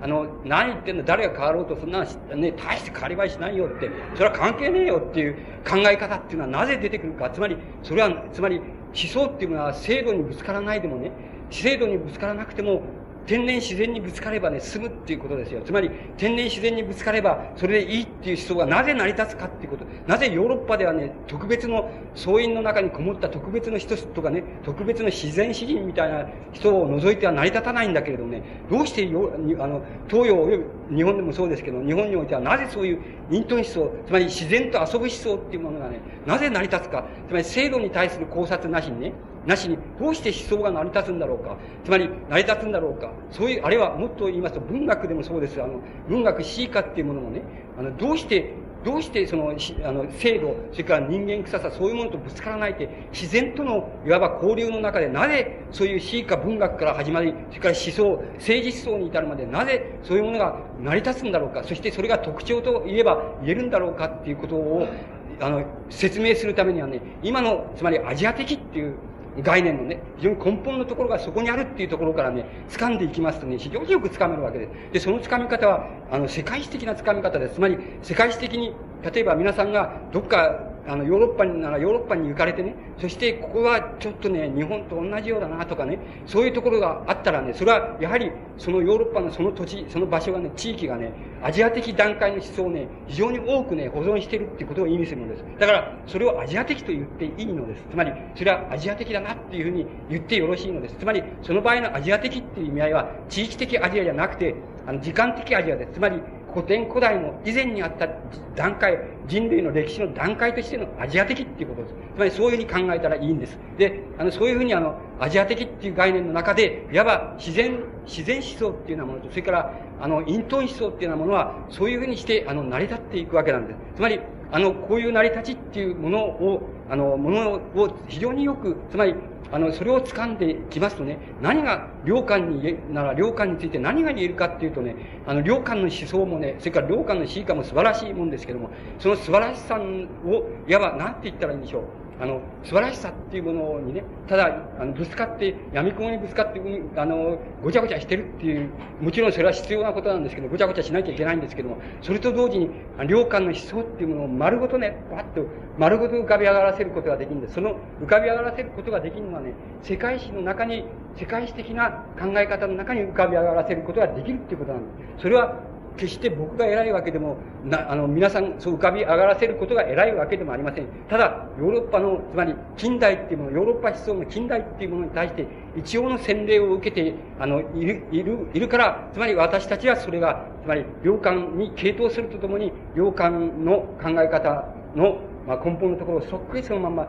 浮かび上がらせてこういうふうに眺めるって言いましょうか。そういうこともまた、そういう目もまた得ることが、あの、できるわけなんです。で、それが、例えば、そのことが、例えば、あの、つまり、僕はあの、良寛っていう、良寛、良寛の話、良寛を、つまり、その、あっちこっち、あっちへのけちゃってたような具合にしてね、してまでもね、なぜそういうことを言い、あの、申し上げ、あの、申し上げるかっていうとね、まず僕、僕が、あの、僕が素人ですね、あの、僕が、あのね、多分他の人が言えなくて僕がだけしか言えないだろうっていうことはそれしかないからですよ。つまり、あの、それを言えなかったらね、お話にもならないっていうことなんですよ。つまり、僕にとってはお話にもならんっていうことですからね、まあ強調したわけです。で、あの、良感っていうのは多分あの、えっと、つまり、あの、むしろ、あの、なんて言いますか、道元の、いわゆる創造禅の思想、創造禅っていうのは、あの、禅宗の思想の中でもね、また厳しいので、あの、つまり禅宗でも、えー、臨在禅とかいろいろあるでしょう。その、それに対してね、創造禅っていうのは何が特徴かって言いますとね、創造禅っていうのはね、座禅っていうのがあるでしょう。つまり、座禅っていう、座禅っていうのは非常に根本的なもんだっていう考え方がね、他のね、全宗でもいろいろありますけど、ね、八宗なんとかっていうぐらいあるわけですけども、他の宗とどこが違うかと、座禅っていうのはね、仏教の根本であるね、お釈迦様がね、それで、それでやったんだよっていう、つまり、それで下脱したんだよっていうぐらいの根本的にそれだっていうことなんですよ。それで、あの、他の禅宗の宗派ですとね、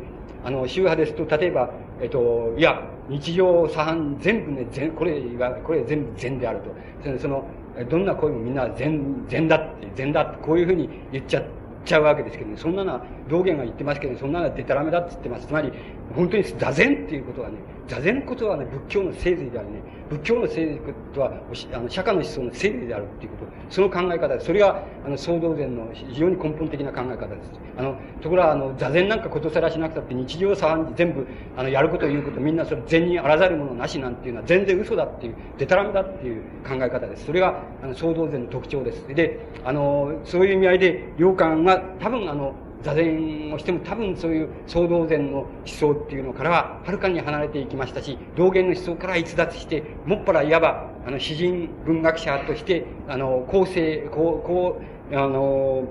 後半生を送ったっていうことが言うことができます。で、あの、良寛の思想の、つまり、あの、根本的な部分は、むしろ創始なんかの思想に近いっていうふうに言うことができます。例えば、創始っていうものと創始老子と、例えばね、先入権なしに、あれすればすぐわかるんですけども、創始、老子ね、それから、まあ、えー、あの、孔子の論語ですね、それを、あの、先入権なしに皆さんが読んでご覧になるとよろしいと思います。つまり、あの、そうするとね、えー、あの、そうするとこういうことがわかります。あの、老子、創始っていうのはね、あの、これはね、南中国の思想っていうふうに言ったら、非常にわかりやすいんだと思うんですけどね、これはね、あの、制度に対する考察とかね、道徳に対する考察っていうものはね、非常に少ないっていうことなんです。つまり、先ほどの言葉で言うとね、つまりアジア的、つまり原始的段階からね、原始時代末からね、原始的段階末からアジア的えー、アジア的段階のね、初期にわたわたるね、そういう、あの、つまり、そういうところで人間が透明してる、人間のね、考えが、思想が透明している問題をね、非常に重んじているっていうことがわかります。それが、老子や創始の思想なんだ。だから、ここには、制度、道徳っていうような思想は、むしろないのです。つまり、むしろ、それは廃するわけです。つまり、あの、道徳とかね、あの、道徳とか、それから善悪とかね、それから喜怒哀楽っていうようなものは、どうしてできてくるかっていうと、それは天から逃げようとするから、人間が天から逃げてきてね、逃げてきて、あの、人間本位になろうとするから、つまり天地自然から離れてね、人間、人間本位になろうとするところから、そういう道徳とかね、あの、それから喜怒哀楽とかね、それから、あの、なんて言いますかね、その制度とかね、そういうようなものが出てくるんだ。だから、あの、それはもうむしろ、あの、ダメなんだ。ダメな考え方なんだ。だから、あの成人っていうのも、成人君子の成人ですけど、成人なんていうのも、あれはダメなんだって。つまり、むしろ成人がで、成人なんていうのはいるからね、大泥棒が出てきちゃうんだっていうような考え方です。つまり、あの、制度に対する考察、それから、あの、道徳に対する考察は、あの、むしろ、あの、創始老子ではね、むしろ、あの、もう自由であり、あるいはもう、むしろ無視されるわけです。あの、いかにして天地自然と、あの、合一するか。つまり、人間は天地から、天、天地自然から生まれてきたんであるし、死ぬ時は、あの、天地自然を、あの、部屋としてその中で眠るっていうことが人間の死であるっていうのは、それが創始の考え方で、つまり、あの、制度、道徳っていうような考え方はないっていうのが、あの、創始、老子の、あの、特徴です。それで、それから、あの、孔子って、孔子になりますと、制度に対する考察っていうのが出てきて、若干出てくるし、また、あの、道徳に対する考察はたくさん出てきます。それは人間がどうどういうふうに道徳的に処すべきかっていう考え方と、どういうふうに制度的に処すべきかっていう考え方と、両方が含まれていきます。あの、えー、孔子なんかには含まれています。つまり、論語には含まれています。で、それは、あの、なぜかっていうと、アジア的思想の中では、あの、あの、いわば、どう、どう言ったらいいんでしょう。つまり、アジアジア的段階のね、割に中期ないし後期に出てきた思想、つまり後期にの思想っていうようなものを、あの、非常に多く保存してるんです。これが、あの、孔子の思想なんです。それで、だから、割合に制度善悪、道徳に対する、その倫理に対する考察が、論語なんかには多いわけなんです。で、例えばね、その論語の中で、例えば、あの、えー、徳は必ず、必ず隣ありみたいな言葉があるでしょう。そしてこれは道徳の言葉、一見するともちろん道徳の言葉です。つまり、あの、えー、あの人間、徳のある人はその、えー、決して孤立することはないんだと、必ず隣人ができるもんだっていうふうに、あの、皆さんもそう習ったでしょうし、僕もそう習いましたから、あのそういうふうに理解することはできるわけです。しかし、これは同時に制度の問題です。つまり、あの、徳をもってね、徳をもって、つまり、国家共同体を治めるならばね、必ず隣国の隣の共同体っていうのはね、必ず、あの、近寄ってくるもんだっていう、そういうことを意味しています。つまり、あの、論語を読む場合には、二つの読み方が必要です。つまり、二つの二重の読み方が必要です。これは、あの、つまり、えっ、ー、と、論語のせい、論語の、つまり、思想の、あの、非常に根本的なことです。これは、昔の先生は、昔の漢文の先生は、そうじゃなくて、徳は必ず、必ず隣ありって言ったら、あの、人間、徳のある人間、徳、徳の高い人間は、その、えー、その徳が高いもんだから、あの、孤立することはなくてね、必ず、あの、人が、おのずから隣人が慕い寄ってくるんだっていうふうに、そういうふうに教えたでしょう。そして皆さんも教わったでしょうけど、それはそうでないですよ。それは間違いだと思います。つまり、間違いだと思います。つまり、あの、間違いではないですけど、そう思ったっていいですけどもね。しかし、あの、それと同時にね、それは、あの、共同体を治める原理としての徳。徳っていうことです。つまり、君主っていうものがね、徳を持って共同体、あるいは国家、小国家ですけどね、小国家を治めるならばね、そうすれば必ず隣邦は、隣の国は、あの、必ず、隣の共同体は必ず、あの、自分のところたちとね、あの、仲良くしようというふうに寄ってくるもんだぞっていうふうにね、あるいは隣国の、あの、庶民っていうのはね、必ず自分たちの国へ慕い寄ってくるもんだぞっていうことを意味しています。つまり、あの、論語の読み方っていうものはね、制度的かつ、え、人、あの、個人道徳的に、両方を、いわば二重の含みを持って読まないといけないと思います。つまり、あの、その読み方をなぜしなきゃいけないかっていうのは、まあ、先ほど言いましたように、アジア的っていう概念の中でね、時間概念を入れればそうなんです。つまり、世界史的大、世界史的な、世界史の中のアジア的古典、アジア的思想っていうのは、そういう概念の中でね、論語っていうものを読んでいきますとね、そうするとこれはね、あの、道徳、道徳の問題、確かに善悪の道徳の問題であるし、同時にね、それは制度の問題、つまりそこが道徳と制度が、あの、未文化であった時代のもの、産物、つまりもっと言いますと、あの、いわば、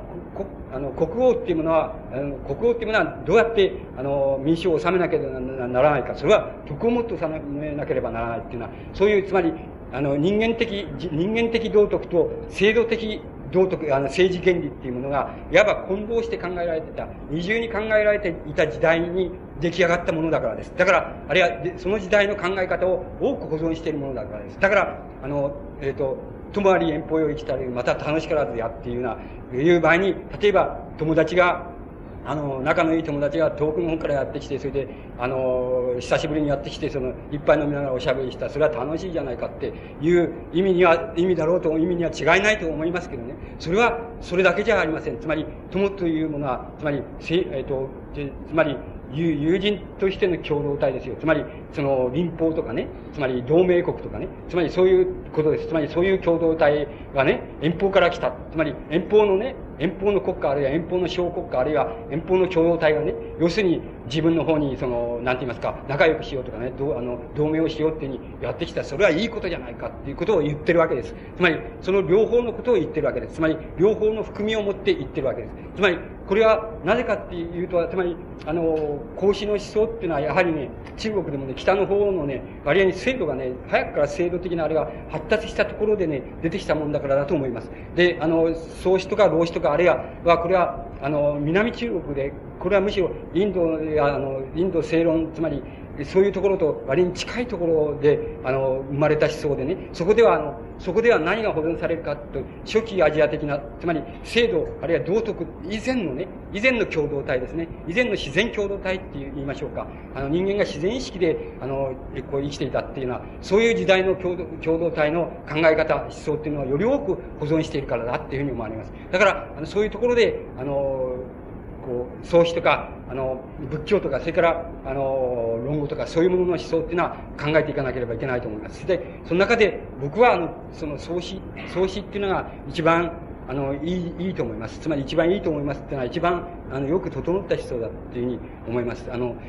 それは論、あの、論語や老子よりは、ももっとよく整った思想だっていうふうにあの思います。で、あの、例えば良寛が、あの、多分その創始っていう、創始に、あの、より多く後半生、つまり詩人としての良寛っていうのの思想を支配したものの、大部分のものは、あの、つまり創始の考え方を思想、根本的な思想とし、それから自分の若い時からの資質である、その風光、風光ってまあ風景ですね。あるいは自然というものと、に違反を、違反を感じて、感じざるを得ないと言いますか、違反を感じた、感じていく、そういう自分の資質って言いましょうか。そういうものが詩人としての良感っていうのを支配したっていうふうに思われます。で、あの今度は詩人としての良感の問題になっていくわけですけども、良感はご承知の通り、あの、和歌も作っています。それから、あの、なんて言いますか、漢詩も作っています。で、あの、えっ、ー、と、超歌も作っています。で、あの、僕は、あの、僕は、これまた素人の、素人の、あの、ぽーっとした読み方なんですけども、素あの、ぽーっとした読み方では、僕は長詩が、超歌が一番いいだろうなっていうふうに思います。超歌の中には何がいいかって言いますとね、すべてから、そのすべてから、あの、ちょっと律しきれない良感の、なんて言ったらいいんでしょう、つまり、あの、近代性みたいなものがね、あの、出てきて、一番よく出てきてるのはね、あの、超過じゃないかなっていうふうに思います。で、ご承知のように、あの、近世、あの、近世の和歌っていうのは、つまり、近世の和歌っていうのは、あの、考えてますね。あんまりいい、あの、和歌のいい時代ではないわけです。つまり、近世の和歌っていうのは全般的にそのダメな時代です。つまり、和歌の時代は過ぎたっていう時です。和歌の時代が過ぎて、むしろ俳諧あるいは俳句の時代が、あの、詩としては、あの、近世のいわば支配的なあの、なんて言いますか、詩の形式のあの時代だというふうに、詩の様式の時代だというふうに考えられます。つまり、あの、支配的な詩の様式っていうものから外れてしまいますと、得てしてその、なんて言いますか、あの、得てしてその、なんて言いますか、こう、あの、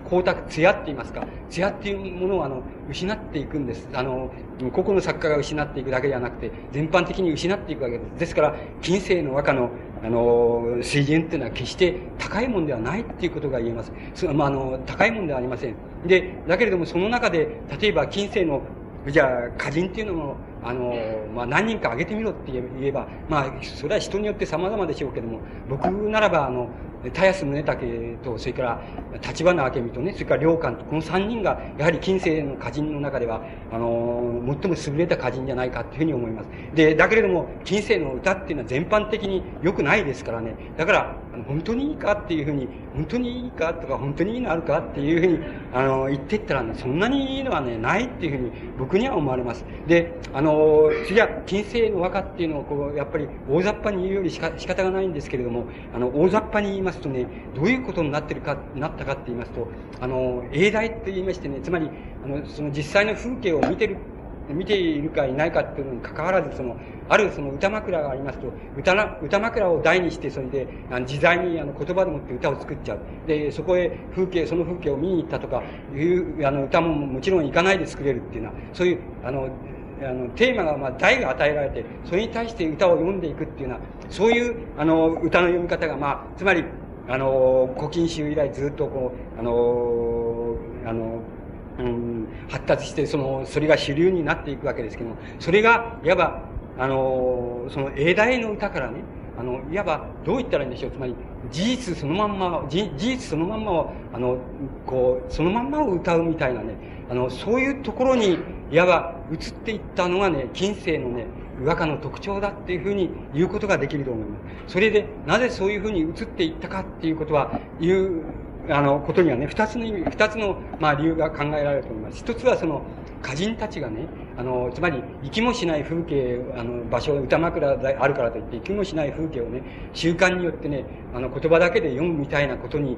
ことに耐えるにはね、あまりにも、あの、日常のね、あの、つまり、これは町人の社会ですけども、日常の、日常の社会のね、社会の生活のあり方っていうものがね、生々しくなって感じられるようになってしまったっていうことがね、一つあると思います。もう一つは、あの、詩の形式としてのね、歌の、詩の形式としての和歌形式、つまり31文字ですけれども、これがあの、古今集以来のね、あの、以来の流れとしてはね、つまり、死刑、死の形として、つまり死刑としての緊張でどっていうものをね、つまり上の句と下の句の対比の中で、つまり対比と断絶の中で、その死が一つ現れるっていうのは、そういうところをね、だんだん死刑として失っていったっていうことだと思います。死刑としての緊張性っていうのを失っていったっていうことは一つあって、いわば英大っていうのは、英大の歌からね、あの、古今集的な歌からね、だんだんと、あの、事実、事実へ、事実をそのまま歌うみたいなところに、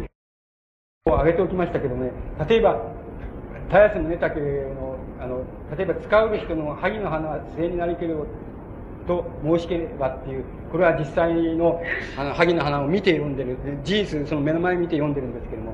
昨日まで盛りを見んと思いつる、萩の花散れり、今日の嵐にっていう歌、これいい歌だと思うんだけれども、しかし、皆さんがちょっと読めばわかるように、いい歌だと思うけれども、しかし、あの、な、何、ただ、ただその目の前にその見たそれをね、ただ歌ってるだけじゃないの。ただそのまま並べているだけじゃないのっていうふうに読めるわけでしょう。つまり読めるものになってしまってるわけです。で、これは多分、あの、つまり実朝のね、あの、金海集の中の、その歌を元歌として、あの、作ったんだと思います。作って、それが頭になって作ったんだと思いますけども、要するに目の前にある、あるがまんまのことを、ただ、その言葉で何の変哲もなく並べてみたようなものじゃないかっていうふうに、そういうふうに読めるほどね、読めるほどあの、死刑、あの、死の形としてのその、緊張みたいなものがなくなってしまってるわけ。しかし、あの、実際、あの、皆さん、歌を作ってる人はお分かりかと思いますけど、これ、何でもないように目の前の、あの、もの、形物をその、あの、何でもなくこう並ぶ、ただ並べただけじゃないかっていうふうに見える、一見見えますけども、本当は大変難しい、あの、いい歌でうんと考えただろうっていうふうに思われます。うんと考えて作って、こういうふうになっちゃったっていうことだと思います。これはあの、なっちゃうっていう問題だと思います。つまり、それが例えば、歌なら歌のその、あの、まあ、時代的背景として大雑把に言うとすれば、それは、あの、個々の作家が、つまり、どういうふうにもがいてどうしようといやおなしにそうなってしまうっていうものが、いわば歌の背景っていうようなものとして考えられるわけで、背景としてその事実をそのままに歌うような風にしか歌が作れなくなっちゃったっていう、そういう必然っていうこと、あの歌の歴史の必然っていうところで、いわば近世の歌っていうものを考えていけると思います。その中で、例えば、あの、今言いましたように、立花明美の歌と良寛の歌っていうのは、あの、まあ、飛び抜けて、あの、いいと思います。飛び抜けて優れていると思います。しかし、一般的背景として今の申し上げました、あの、事実そのまんまを歌ってるだけじゃないかっていう背景だけは、両者の、あの、歌の中にもちろん背景としてあるわけなんですけど、その背景の中で飛び抜けて、あの、なんて言いますか、飛び抜けて個性的になっていると思います。飛び抜けて個性的という意味合いは、あの、飛び抜けて、つまり日常、自分の、あの、日常生活へっていうようなものを、あの、つまり日常生活の、いわば、隅々みたいなものですね。そういうものをあの、よく自分で凝視する。つまり自分で自分の日常生活をよくあの、なんて言いますか、あの、取り出すことができるって言いましょうか。自分で内省することができるって言いましょうか。日常生活の隅々まで、あの、自分でよく見ることができる。自分の生活を見ることができるっていうのは、そういう、あの、目って言いますか、耳って言いますか、そういうものが抜群に優れていたんだというふうに思います。で、立花明美の場合には、あの、日常生活そのものが、いわば巷の、あるいは浮世の生活ですから、つまり浮世の生活が取材になってきます。それから、領館の場合には、先ほどから申しました通り、あの、一人でに、あの、自然、自然に囲まれて、あの、自然、自然と、いわば自然営っていうような風な形に、領館の場合には当然なっていくわけです。で、例えば、あの、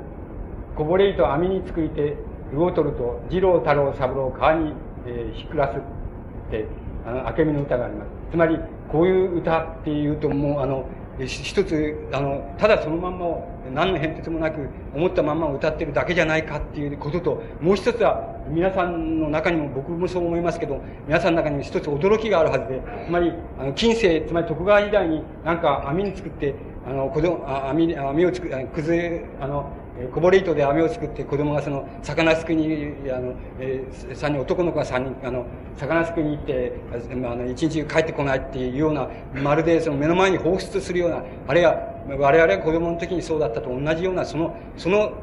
あれそのことをあのもう何の変哲もありませんけど非常に生々しく歌ってる。これが徳川時代の歌かっていうふうに思えるほど非常にあの身近に生々しいっていう感じも同時にするだろうと思います。それは例えばその明美の歌の特徴です。また良寛の歌の特徴でもあります。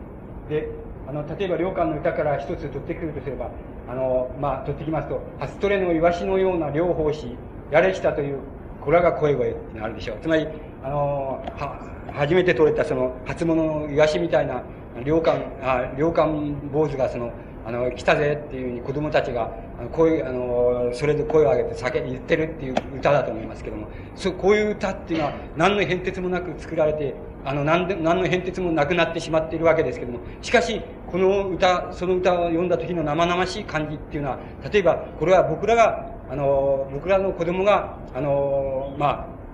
そういうことを言ってもちっともおかしくない、誰かが来てからかってそういうことを言ってもおかしくないっていうような、そういう光景が彷彿とするように、あの、まあ、歌われているわけです。それは、いかに、つまり、いかにその、なんて言ったらいいんでしょう、新しいかっていうことなんです。新しいかっていうことは、いかに生々しいかっていうことであり、いかに生々しいかっていうことは、あの、いかに、あの、その、なんて言いますか、自分、つまり生活のあの、日常生活のくまぐまっていうものが、いかに自分のものになっているかっていうことだと思います。で、もの、それ、それが自分のものになってるかっていうことです。じゃあ、何がそれ、そういうふうに自分のものにさせるのであろうかっていうことが、多分あの、えー、詩の一つの思想なわけですけども、その思想の中に、例えば、あの、飛び抜けて、あの、飛び抜けて、例えば、あの、その、あの、良寛の、なんて言いますか、その精神、つまり、精神の生々しさって言いますか、生々しさっていうか、その新しさっていうものか、そういうものがあるんだと思います。これは、あの、ちょっとあの、なんて言いますか、あの、愚かでその、ぼんやりした、した、して、何でも子供の言うことを聞いた、聞いている良感っていうイメージじゃなくてね、あの、恐ろしく鋭くね、人間を掴むことができるね。それで、自分の生活っていうのは隅から隅までよくわかってるとかね、俺はこういうふうに思ってるのはこういうわけだっていうことをよくわかってるね。そういう良感っていうのを思い浮かべた方が、多分あた、あの、この詩について言うならば、あの、この歌について言うならば、多分その方が正しいんです。つまり、そういうもので、抜群のね、つまり抜群の鋭いね、あの、鋭い精神の生々しさっていうものをね、持っていたっていうふうに考えられた方がいいんです。あの、それはむしろぼんやりした良感っていうのじゃない、あの、正反対のね、抜群のね、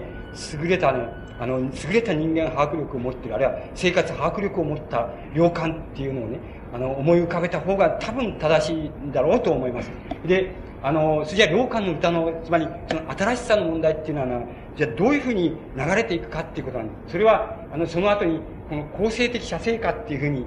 うん、ところに言ってあります。あの、書い書いておきましたけど、どれでもいいです。あの、えっ、と、例えば、あの、我が町し、あの、秋は絹らし、今宵しも、糸引き虫の泣き初めにけりっていう歌でしょ。これは、あの、現代の歌読み、あの、歌人から言えばそれは古いっていうかもしれないけども、これは明治時代の、つまり、正岡式とかね、それから、あの、長塚隆とかね、それから伊藤幸男とかね、そういう人たちの歌と比べたら、あの、その中にピタリとはまります。つまり、それだけの新しさを持っています。もちろん、あの、正岡式は正岡式自身は良寛の影響を受けていますから、逆にそういうふう歌を歌ったっていう面もあるのですけども、そうじゃなくて、もっと根本的なところで、あの、良寛の歌の、つまり、非常に構成的な写生歌なんです。つまり、非常によく考えられた写生歌なんですけども、それは、あの、多分、あの、明治初期のね、あの、10年代の、いわば、あの、式派ないし、あの、根岸派の、つまり、え、根岸派なし式派の、要するに、歌っていうものの、写生歌っていうものものの中に、あの、入れてちっともおかしくないんです。つまり、それだけの新しさっていう、いうもの、あるいは、その、なんて言いますかね、相続性っていうようなものを持っているっていうことが、あの、言えると思います。ところで、あの、良寛の歌の中で、歌の中で、その、難解な歌が、僕にとっては難解な歌だと思うんですけど、難解な歌があります。それは最後に挙げておきましたけどね、その、風は清し、月は、月はさやけし、いざともに、踊り赤さん、老いの名残にっていう歌とか、その、で、次のあの、人の家に宿る、人の家に宿を変えたっていうことでしょう。浮雲の待つこともなき身にしあれば、風の心に任すべらないって、人の家を自主だから人の家からあの帰るっていうことでしょう。いざさらば我はこれより帰らまし、ただ白くものあるに任せてっていうな歌があります。そうすると、あの、これは大変難しい僕には難しい歌のように思います。つまり、難しい歌っていうことは、あの、つまり、あの、こういう歌っていうのは、あの、ないっていうこともいいあその通りなんでしょうけど、つまり、あの、こういう歌っていうのは、他の人が作らないんですよ。つまり、作らないですっていうのは、つまり、あの、例えばね、あの、うんまあ、浮き雲の待つこともななき民主あればっていうのは、つまり、浮き雲のように、つまり、誰も家に帰っても、その、なんて言いますか、待ってる人がいない、あの、一人ぽっちの自分だからっていうことでしょうけども、あの、かあの風の心に任すべらないでしょ？あの、人、人の家へ泊まるっていうこととね、あの、人の上に泊まるっていう、家に泊まるっていうことと、あの、だから風の心に任すべきだっていうこととね、どういうふうにつながるんでしょうかって。つまり、あの、つまり、今日はあの人のうち、あの、まあ、例えば我々でも人のうちに泊まるときに、あの、うちへどうせ、あの、帰ったって留守なんだから、あの、泊まっちゃおうっていうふうに考えることはあります。しかし、その時に、あの、僕らなら僕らは、ああ、それは風の心に任せようっていうふうには言わないし、第一そういうふうに発想しないわけです。そこが難しいところなんです。それから、あの、3番目の、そうです。人の、人の家から帰る場合に、あの、自分はこれから帰りますよって言うでしょ？で、ただ白くものあれに任せてっていう言うでしょ？しかしこれはね、そういうふうには、えっ、ー、と、さあ帰ろうかって言って、あの、白くものあれに任せて帰ろうかっていうふうに、僕らは言わないわけ。それから僕らは言わないだけでなくて、あの、波、並大抵の、例えば、自然詩人って言いましょうか。あの、自然を愛する詩人っていうようなものでもね、こういうことは言わないんです。だから、こういうことを言うっていうことは何かっていうふうに考えますと、一つはやっぱり、あの、良寛のね、イデオロギーだっていう思うんです。つまり、あの、良寛がねこ、こういうところではね、例えば、創始なら創始、あるいは、あの、総動伝なら総動伝のね、あの、つまり何て言いますか、理念っていうものでね、相当身をよろっていて、それで作ってる歌じゃないかなっていうのが一つの理解の仕方です。つまり、これは良寛にとってもね、相当わざとらしい歌じゃないのか。つまり、これは、あの、禅とかね、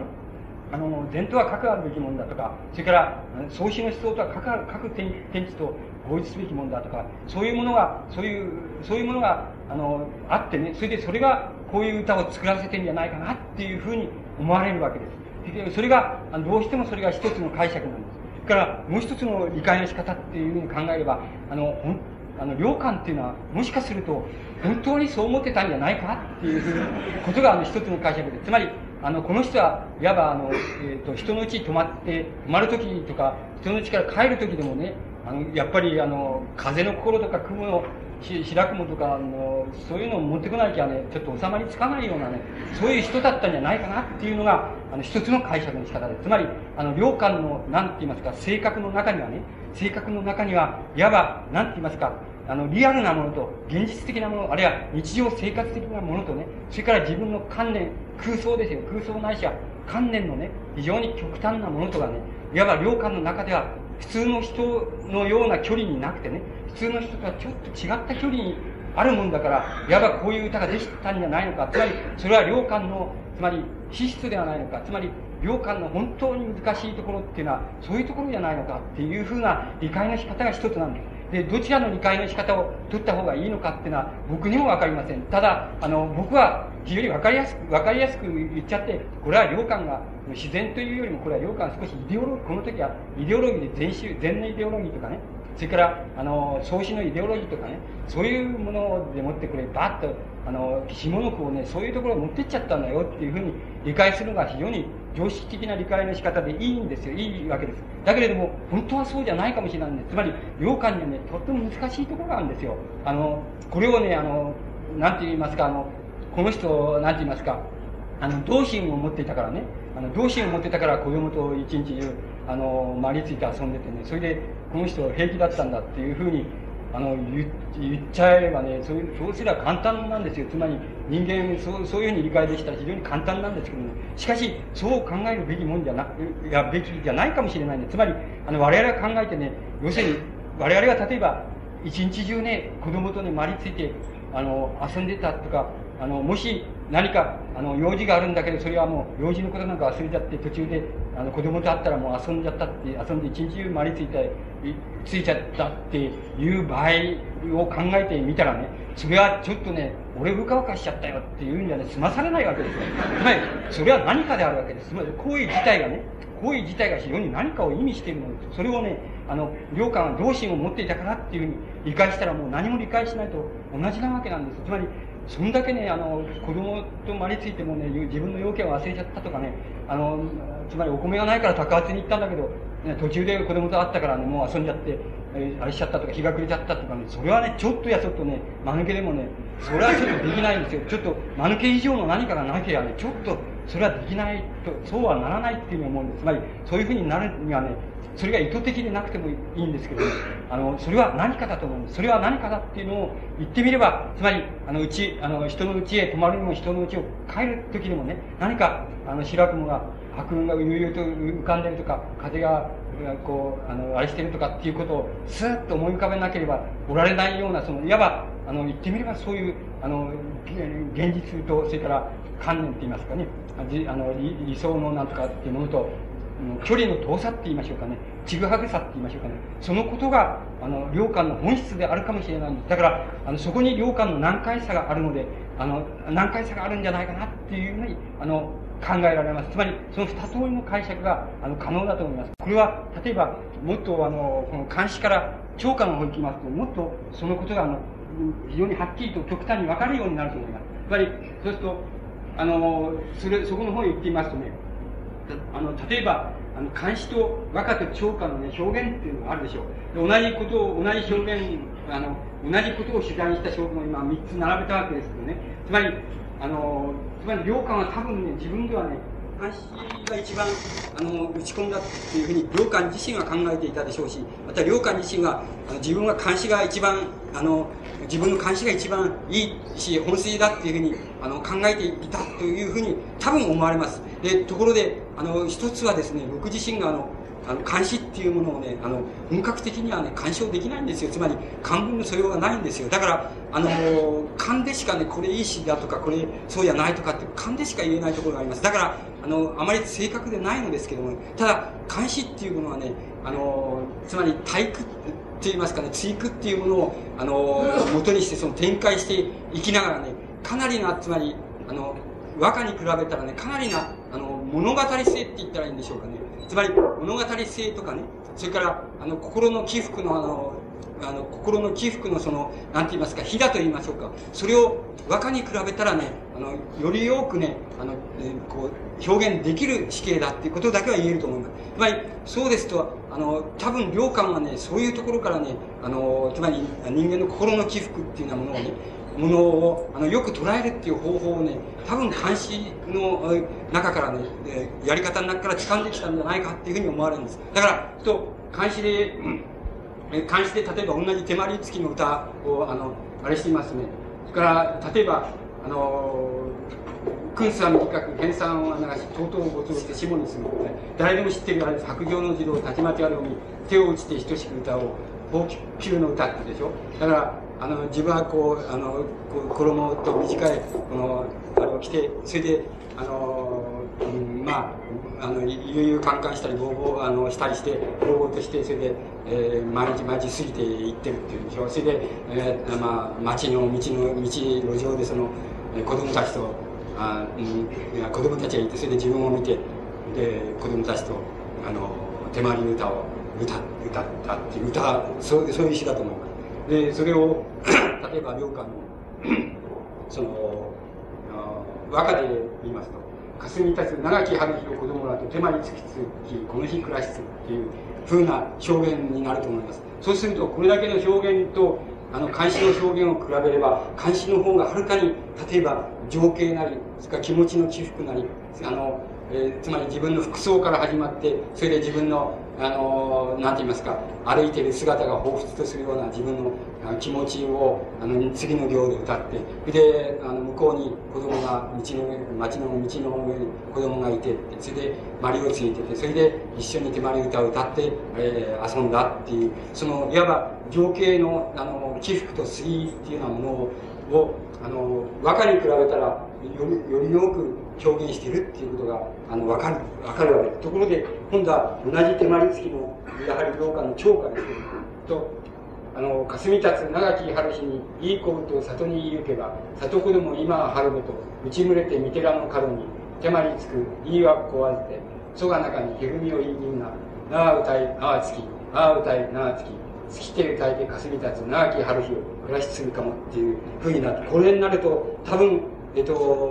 もしかすると皆さんはそう思わないかもしれないけども、この中で一番自由な表現を、自由に起伏ある精神の動きと、それから起伏ある情景の動きっていうものを一番よくやれてるのは超過だっていうことがわかると思います。で、あの、これを、これをもともと例えば同時代の、この立花明美でもあの、えっ、ー、と、香川歌劇のみんな超過を持ってますけども、その超過と比べればとてもよくわかるんですけど、これだけ自由な超過っていうものが、あの、できてるのは、あの、洋館に限ると言っていいくらいなんです。江戸時代、つまり近世では洋館に限ると言っていいくらい自由な表現です。ですから、この手間に付きの、あの、この超過は、あの、明治の初年のその新大使ですけども、新大使の初期の、つまり、えっと、五七帳ですね。五七帳の、要するに、あの、えー、新大使ですね。そこのところに入れても初期のものだったらば、つまり初期のものだったらっていうことはね、あの、東国なら東国以前だったら、あの、そんなにおかしくないくらいによくできたものです。つまり、よく、あの、微細な起伏と微細な事柄の、あの、起伏と情景を、あの、歌い切ってるわけです。だから、で、じゃあ、良寛はどうしてそこを、あの、方法としてそういうものを、そういうものが得られたのかっていうふうに考えてみますと、それは多分僕は、あの、監視を非常によく、あの、つまり師として監視で指導、若い時から指導したようなものですから、師の指導したものですから、監視を非常によく、あの、作っていた。その作り方が、つまり和歌を作っているあの洋館じゃなくて、漢詩を作っている洋館っていうようなものの、ものが、いわば詩のその展開の仕方っていうものは、漢詩から学んで、そして、あの、一旦、あの、超歌を作っているものですから、あの、多分、あの、非常に、あの、こう、非常に詳細な、微細な、あの、心の動きと情景の動きっていうものを、あの、超過にすることができているんじゃないかっていうふうに考えられる。そして、もう一つ、やはり、もっと根本的なところに行きますと、やはり、洋館の持っている、その、まあ、なんて言いますか、その、こう、言ってみれば、こう、精神の新しさっていうようなものに、あの、に希釈してしまうわけですけども、その新しさっていうのは多分、その、町人社会っていうものの非常に、賑やかな交流っていうようなものに、ものと生活の、まあ、なんて言いますか、この生々しさって言いますか、その、まあ、一種、一種沸騰しているありさまっていうようなもの、えそれからあのな何かもちろん不安というようなものもあるわけですけどそういうようなものに対して非常にあのなんて言いますか鋭いあの眼差しっていうものをあの良寛がいつでも用いていたっていうのはそういうことに帰着するのだろうっていうふうに思われるわけです。だから多分ここではあの言ってみれば監視それから和歌っていうのはものものから来てものをいわば自分の中でくぐっていってそしてあの超過っていうようなところに出ていった時にその超過が非常に見事なあのえなんて言いますか、つまり明治、あの、明治以降のつまり新体史っていうようなものに、あの、接続していく、そういう、あの、新しさ、表現の新しさが微細さ、そういう、それから生々しさ、それから、あの、心の起伏っていうようなものを、あの、獲得しているんだろうっていうふうに思われます。その経路は多分、あの、監視から言って、若い行って、そして超過っていうのは、そういう、いわば、こう、回り道っていうようなことを通ることによって、多分、あの、領館の中で方法としては獲得されていったんだろうなっていうふうに思われるわけです。それから、あの、今度は、領館の、つまり、精神の、その、なんて言いますか、その、難解さっていうのそれから新しさっていうものと、ものと関連していくわけですけども、そういうものの問題っていうのを最後に、あの、ちょっと申し上げておきます。それで、それはあの、今、一番いいのは良寛のやっぱり超過なんですけどね、あの、良寛の超過っていうのはちょっといいと思いますよ。あの、超過なんですけど、例えば、超過の中で眠れる夜っていうのがあるんです。で、この夜、この夜は、いつか明けな、この夜は明けな、明け離れなば、あの、この夜が明けたらば、あの、誰かお手伝いの女の人が、あの、来てくれて、それで自分の、あの、なんて言いますか、してしまった、その、えっ、と、尿を、その、取って、あの、洗ってくれたりするだろう。つまり、えするだろう。で、こういうふうに病気で苦しんでる、あの、自分を、自分にとってね、その、あの、つまり、世の中中、その、早く、女の人が夜明けて来てくればいいっていうふうに、もう、無罪を苦しんで、あの、まあ、病気、何の病気かわかりませんけど、苦しんで、あの、眠られないんだっていう、そういう、そういう歌だと思うんです。で、あの、言って、非常に皆さんまだお若い人が多いからあれでしょうけどね、お年寄りなら非常によくわかると思うんですよ。あの、つまり、相当きつい歌なんですよ。つまり、言ってみれば苦の歌ですよ。苦、苦ですよ。その苦悩の歌なんですよ。で、これは、いわば、あの、生理的な苦悩、つまり、病気で、年取ってて、それで病気で、病死で、それで起き上がることもできなくて、あの、尿は垂れっぱなしでっていうのは自分が、それで苦しくて、痛くて苦しくて、早く、あの、誰かお手伝いの女の人が早く来てくれればいいなって、あの、眠れないで、その、悶々としているっていう歌ですから、あの、病、病苦の歌、敬老のししたばっかり、です。ね、病苦の歌ですけどね、つまり、病苦の歌であるけれども、その、あの、そこにある苦の表現っていうのはね、もちろん、近世の超過、それから明治初期の、つまり、あの、初期の、つまり身体史の中でね、苦っていうものね、人間のね、それが、つまり、身体的な、つまり病気の苦であろうとね、あの、つまり、社会的な苦であろうとね、その、苦っていうものをね、あの、歌の詩の主題にできたっていうのは、もちろん近世に誰も言いはしないんですよ。それから明治初期、つまり、あの明治 10, 10年頃にまでのね、日本の詩の形態ではね、そんなものは、ね、主題としてもね、ダメです。精神としてもね、あの苦を歌ってね、苦を歌って、苦を歌って、それで詩になるっていう考え方っていうのは、ね、全くないのであってね、つまり、あの、全くない。だから、明治、あの、10年代までの、つまり新体詩なんか見てきたらね、そしたらば、あの、苦を次第にしてね、それで詩を作ったっていうのはないわけなんですよ。だから、この、あの、いわば身体の病苦なんですけど、病苦を歌いながら同時に、いわば精神の苦を表現しているような、つまり、これは、あの、良化にしてみれば、自分がつまり、道元の思想からね、つまり天地と合越したり、生死を超越したりっていう全的な思想から最も遠ざかっている自分っていうものを凝視するにはこんな詩は作れないわけです。つまり、あの、最も、あの、最も遠くね、あの、仏教の悟り、精神を超える悟りの世界世界から、あるいは禅の世界、境地から最も隔たってしまった、そういう自分の姿っていうのを、ね、自分で凝視するには、こういう詩は作れないわけです。つまり、その、それは何かって言ったら、それは良感が、つまり堕落したからじゃないんです。良感、そういう苦しみの中にね、そういう苦悩を詩にできるっていうのは、そういう、あの、詩に表現できる、普遍化できるってこと。その中に、良感がいかにそのね、アジア的な、つまり、あの、アジア的な思想っていうのはものの中から、いかに、いかに近代的な思想ですね、近代っていうものをね、いかに良感が掴みてきたか。つまり、近代のつまり人間苦、あるいは社会苦っていうようなものに近づくね、あの、苦の表現っていうものをね、自分の病苦をもとにして、つまり、また自分の仏教層から最も遠ざかったね、そういうところをね、もとにして、とった自分のね、あの、精神状態をもとにして、良感がいかに表現したかっていうことを意味しているわけです。だから、ここの中に、あの、良感の、いわば人間が人間であるっていうようなこと、人間は別に天地と一体になってるわけじゃない、一体になるわけじゃないんだと。つまり、一体になれば理想でもないんだと。それで、精神を超えるっていうのは理想っていうのはわけでもないんだと。つまり、我々は、あの、社会の中にある、制度の中にあるね、そして、同時にそれは自然の中にもいるかもしれない。で、そういう中での人間の問題っていうのは、人間の問題、それは苦の問題でもありますけども、その問題っていうのをいかにね、あの、無意識のうちにあれ捕まえてきているかっていうことを、あの、意味しているわけです。つまり、あの、良寛の、つまり青年期に志した、あの、思想っていうのはもう、志したところから言えば、これはもういわばもう挫折の極地に違いないことなんですけども、しかし、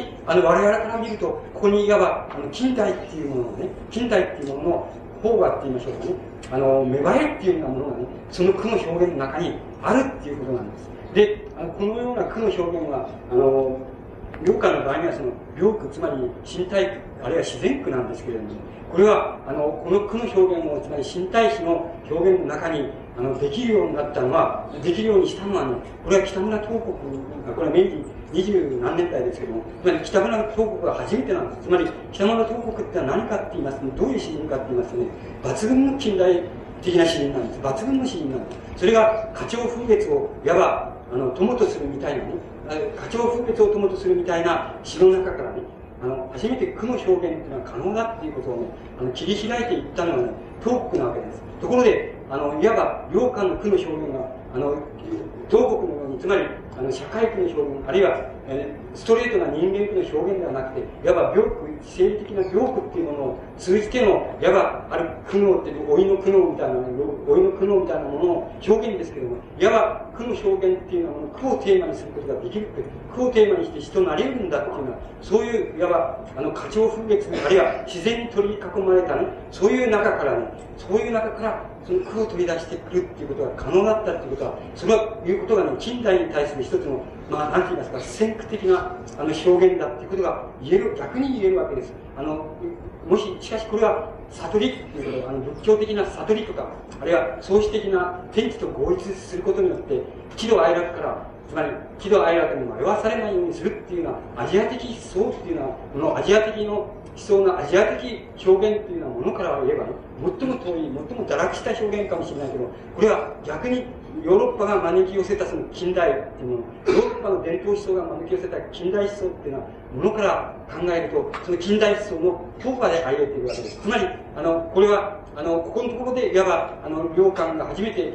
あの、大げさに言いますと、世界世界史的な観点から言うそのある思想の次元に洋館がここで初めて顔を出しているっていうようなことがあの言えるわけです。で、あの、東北の例えば、あの、明治27年にあの、雪倒れっていう、あの、詩を作ってます。その一部分ですけどね、初めの。痩せに痩せたるその姿、枯れる枯れたるその形、何をやみやめてか、さは彼氏、何をやめてか、さは痩せし、醜されは哀れその姿、痛ましは哀れその形、いずくもだらぶ、えっ、ー、と、何人ぞ、里はいずくよ、どうまかてぞ、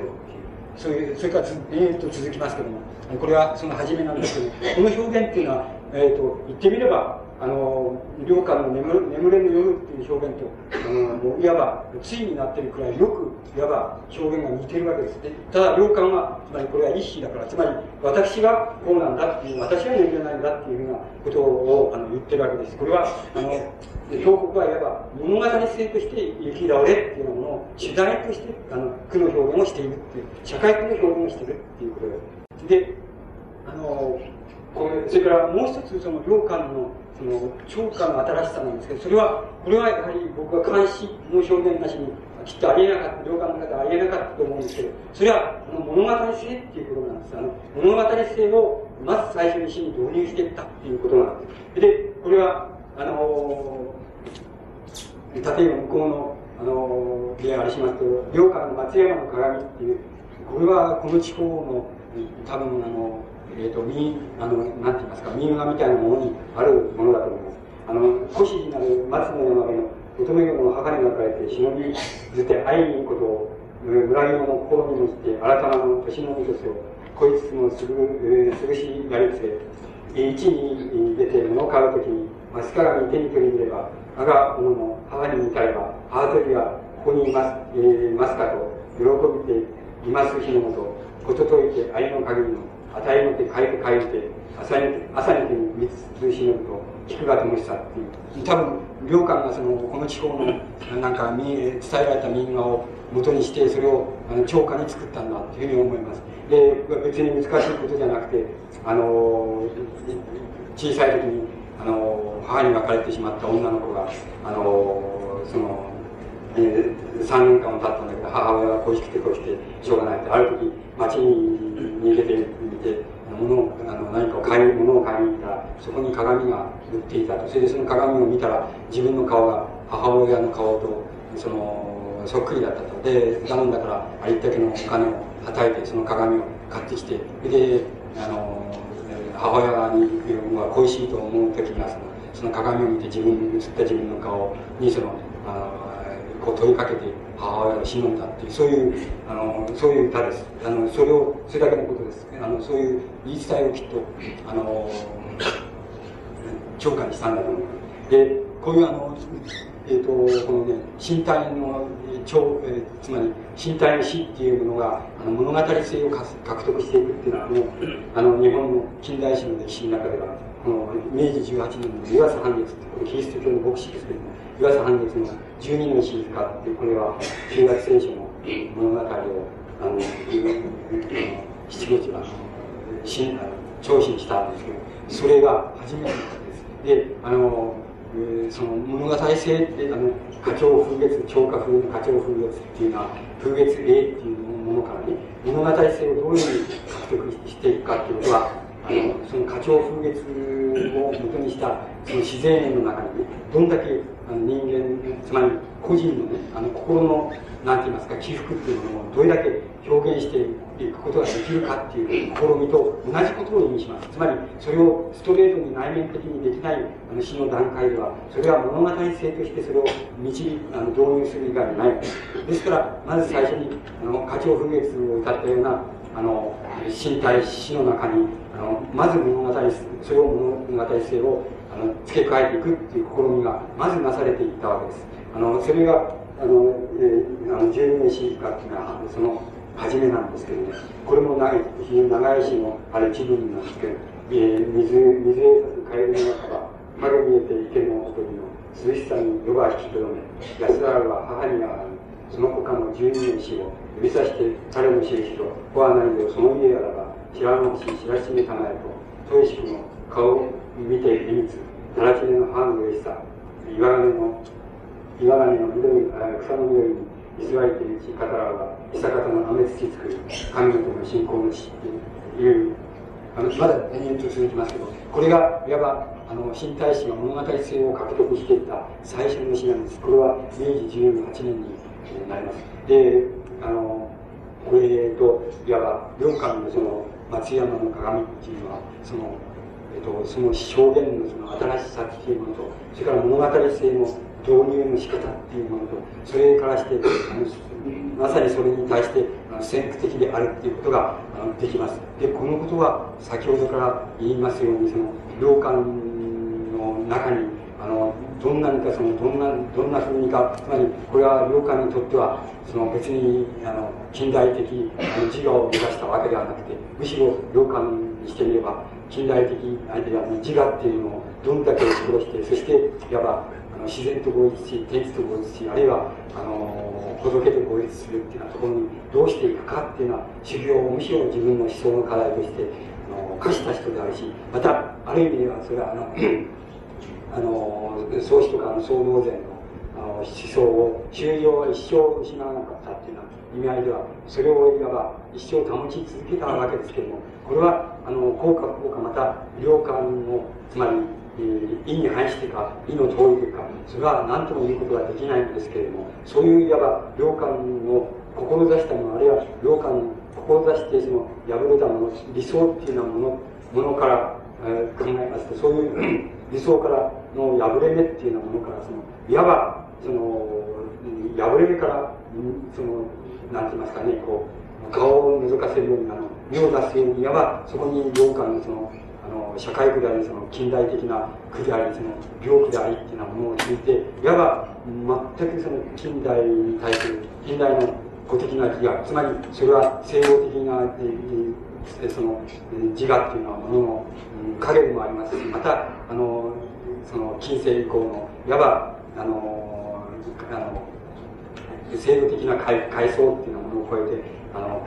いわばその民衆が交流してくるっていうのはそういう生活の生々しさっていうようなものを一人の表現の一つなんですけどもそういうあの自我つまり我々から見てちっともあの不思議ともあるいはその特別とも思え思えないしまた遠いこととも思えないようなそういうあのなんて言いますかねあの近代に対するあの近代っていうものの世界性に対するそのなんて言いますかねあの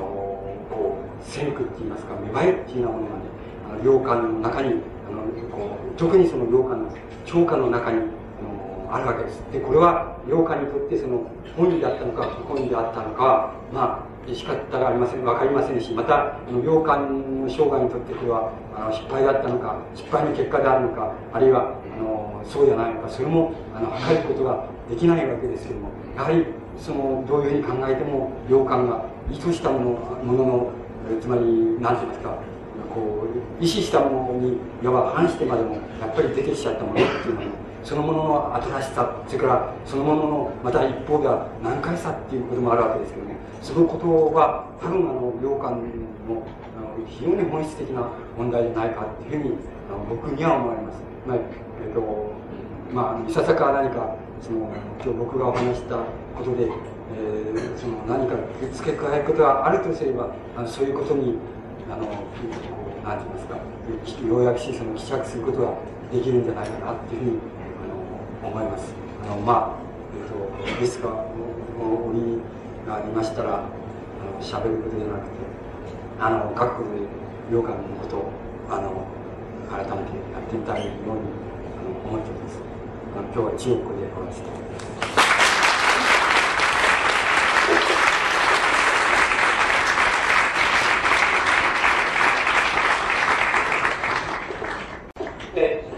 大変どうも、ゴネスのお話、ありがとうございました。えー、納得形容していいのかわからないですが、えー、大変なあのお話だったんではないかと思います。非常に独創的でありますし、あの、今まであの、考えもしなかった、あるいは聞いたことないような、あの、面白いお話がたくさんあったように思います。えー、ここで、えー、若干お休みしまして、えー、あのその後、質疑応答に入りたいと思います。業界に関しましても、大変あの、いくつかの面白い話だったと思いますし、あの、忙しいところ、あの東京からおいでいただいたわけですので、あの必ずしもあの旅館に限定、えー、した話でなくてもよろしいかと思いますが、えー、ご質問ありましたら、どうぞお願いします。はい。はい、今日あの話聞きまして、一番感じたことは、旅館が結局その神やってきたの相当ですね、それに対して挫折をしたと。それによって彼がその新たにその自分の本年からの文化、自然を求めていく、そういった世界に入っていくと。そういうふうに話されてましたが、一体そういうあれは、どこから来てるんでしょうかね。またいつ頃からそういう観念が出てきたのか。それなぜ彼がそういうふうなことをしたのか。その辺、どのように考えているのか、一番今日、興味あった話でした。うん、あのね、えっ、ー、と、僕はね、あの、その先、えー、先、一等最初に申し上げました通りね、領館にとってはね、そんなことはちっとも、あの、なんて言いますか、その自覚的なことじゃないと思うんです。つまり、あの、多分もし領館に転換、一種の転換があったとすれば、あの、つまり、えー、青年期に、あの、つまり、総動衆のね、こう、直系的な、つまり、ところで修行して、それで、あのまあ、道元の遺発を継ぐその、えー、総道宗の、つまり、どう言ったらいいんでしょう。いわゆるその偉い坊さんになろうっていういうふうに思ってね、それになれなかったっていうところだけがね、良寛が割に自覚したね、あの、自覚した挫折じゃないんでしょうか。あとは、あの、それが挫折であるか、それが意に反したかどうかっていうようなことはね、あの、ことについては、ただ、僕がそう思うのであってね、洋館自身はもちろん、にとっては、なんだ、その対照的でもないし、自覚的でもない。ただ、もう、それは自分なりに精一杯生きたっていう、え生きて、あの、精一杯死に表現してっていうことだったんじゃないんでしょうか。あの、僕、はっきりとその、あの、自分は坊さんになれないっていうふうに、あの、つまり、まっとうな坊さんになれないっていうところだけは、いろんな作品がありますから、そういうことを言った作品もありますから、あの、そこだけは確実に自分でそう思ったと思うんですね。それ以外のところは、多分その、僕らが考え、つまり、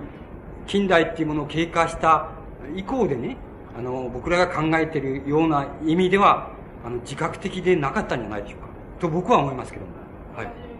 ええ、あの、いろんな逆にあの、関心があったりますと、ええ、そう、現在のそうですね、ええ批判はですね、はあはあ、ええ、そういった批判できるということは、ええ、己自身の気持ちからですね、ええ、されたものに対する自信というか、ええ、強さというか、ええ、信念があったと思うんですよ。ええ、だからこそ私が皆さん言いたくて、ええ、そういう意味でちょっと、ええ、挫折というとあまりにも冷たく感じるような。ええ、あのね、僕、それはね、多分ね、風潮としてもね、あの、時代風潮としても、まあ、あったと思うんですよね。つまり、あの、領官がいた時代って、例えば領官があの、まあ、備中の玉島にいた時ならいた時って言いますとね、いた時の、まあ、まあ、後期ですね、後半、後期を考えますとね、その時、例えば、あの、備前、つまり今の岡山県ですよね、備前備中ビンゴっていうのはね、ビンゴでね、あの、農民一揆なんていうのはね、起こってるわけですよね。それからまあ、そういうのを、つまり大状況ばっかり言うのは良くないんですけどね、あの、幕府はね、ちゃんと農民の遺棄禁止令とかね、集団禁止令とかね、それから農民がその、農村を離れてね、江戸へ行って働きに出ちゃう、それを禁止するとかね、そういう、そういうことはね、頻繁に、もちろん、あの、ここの、えー、出雲崎とかね、そこら辺の近辺の、領下の故郷の近辺でもね、あの、一揆っていうのはあったりするするんですよ。それあの、一度ぐらい小さいのがあるんですけどね、あの、つまり、時代風潮としてもね、あの、やっぱり、相当、ある、ある見方をすると、相当沸騰しているところがあるっていうことがあると思いますね。そういう、そういうものに対して、あの、良寛はそれこそ、そういう詩も書いてるわけです。つまり、あの、あの大水とか地震とかそういうのあった時もそうですけどねあの要するにあの、まあ、人心が痴漢しちゃってこうどうしようもなくなっちゃってるからねだからこういうふうになったってどうしようもならないとかね。それから役人たちは何とかこれをねしてくれないと困るじゃないかみたいなね。そういう歌を作ったりね。そういうのはありますしね。あの相当そういうつまり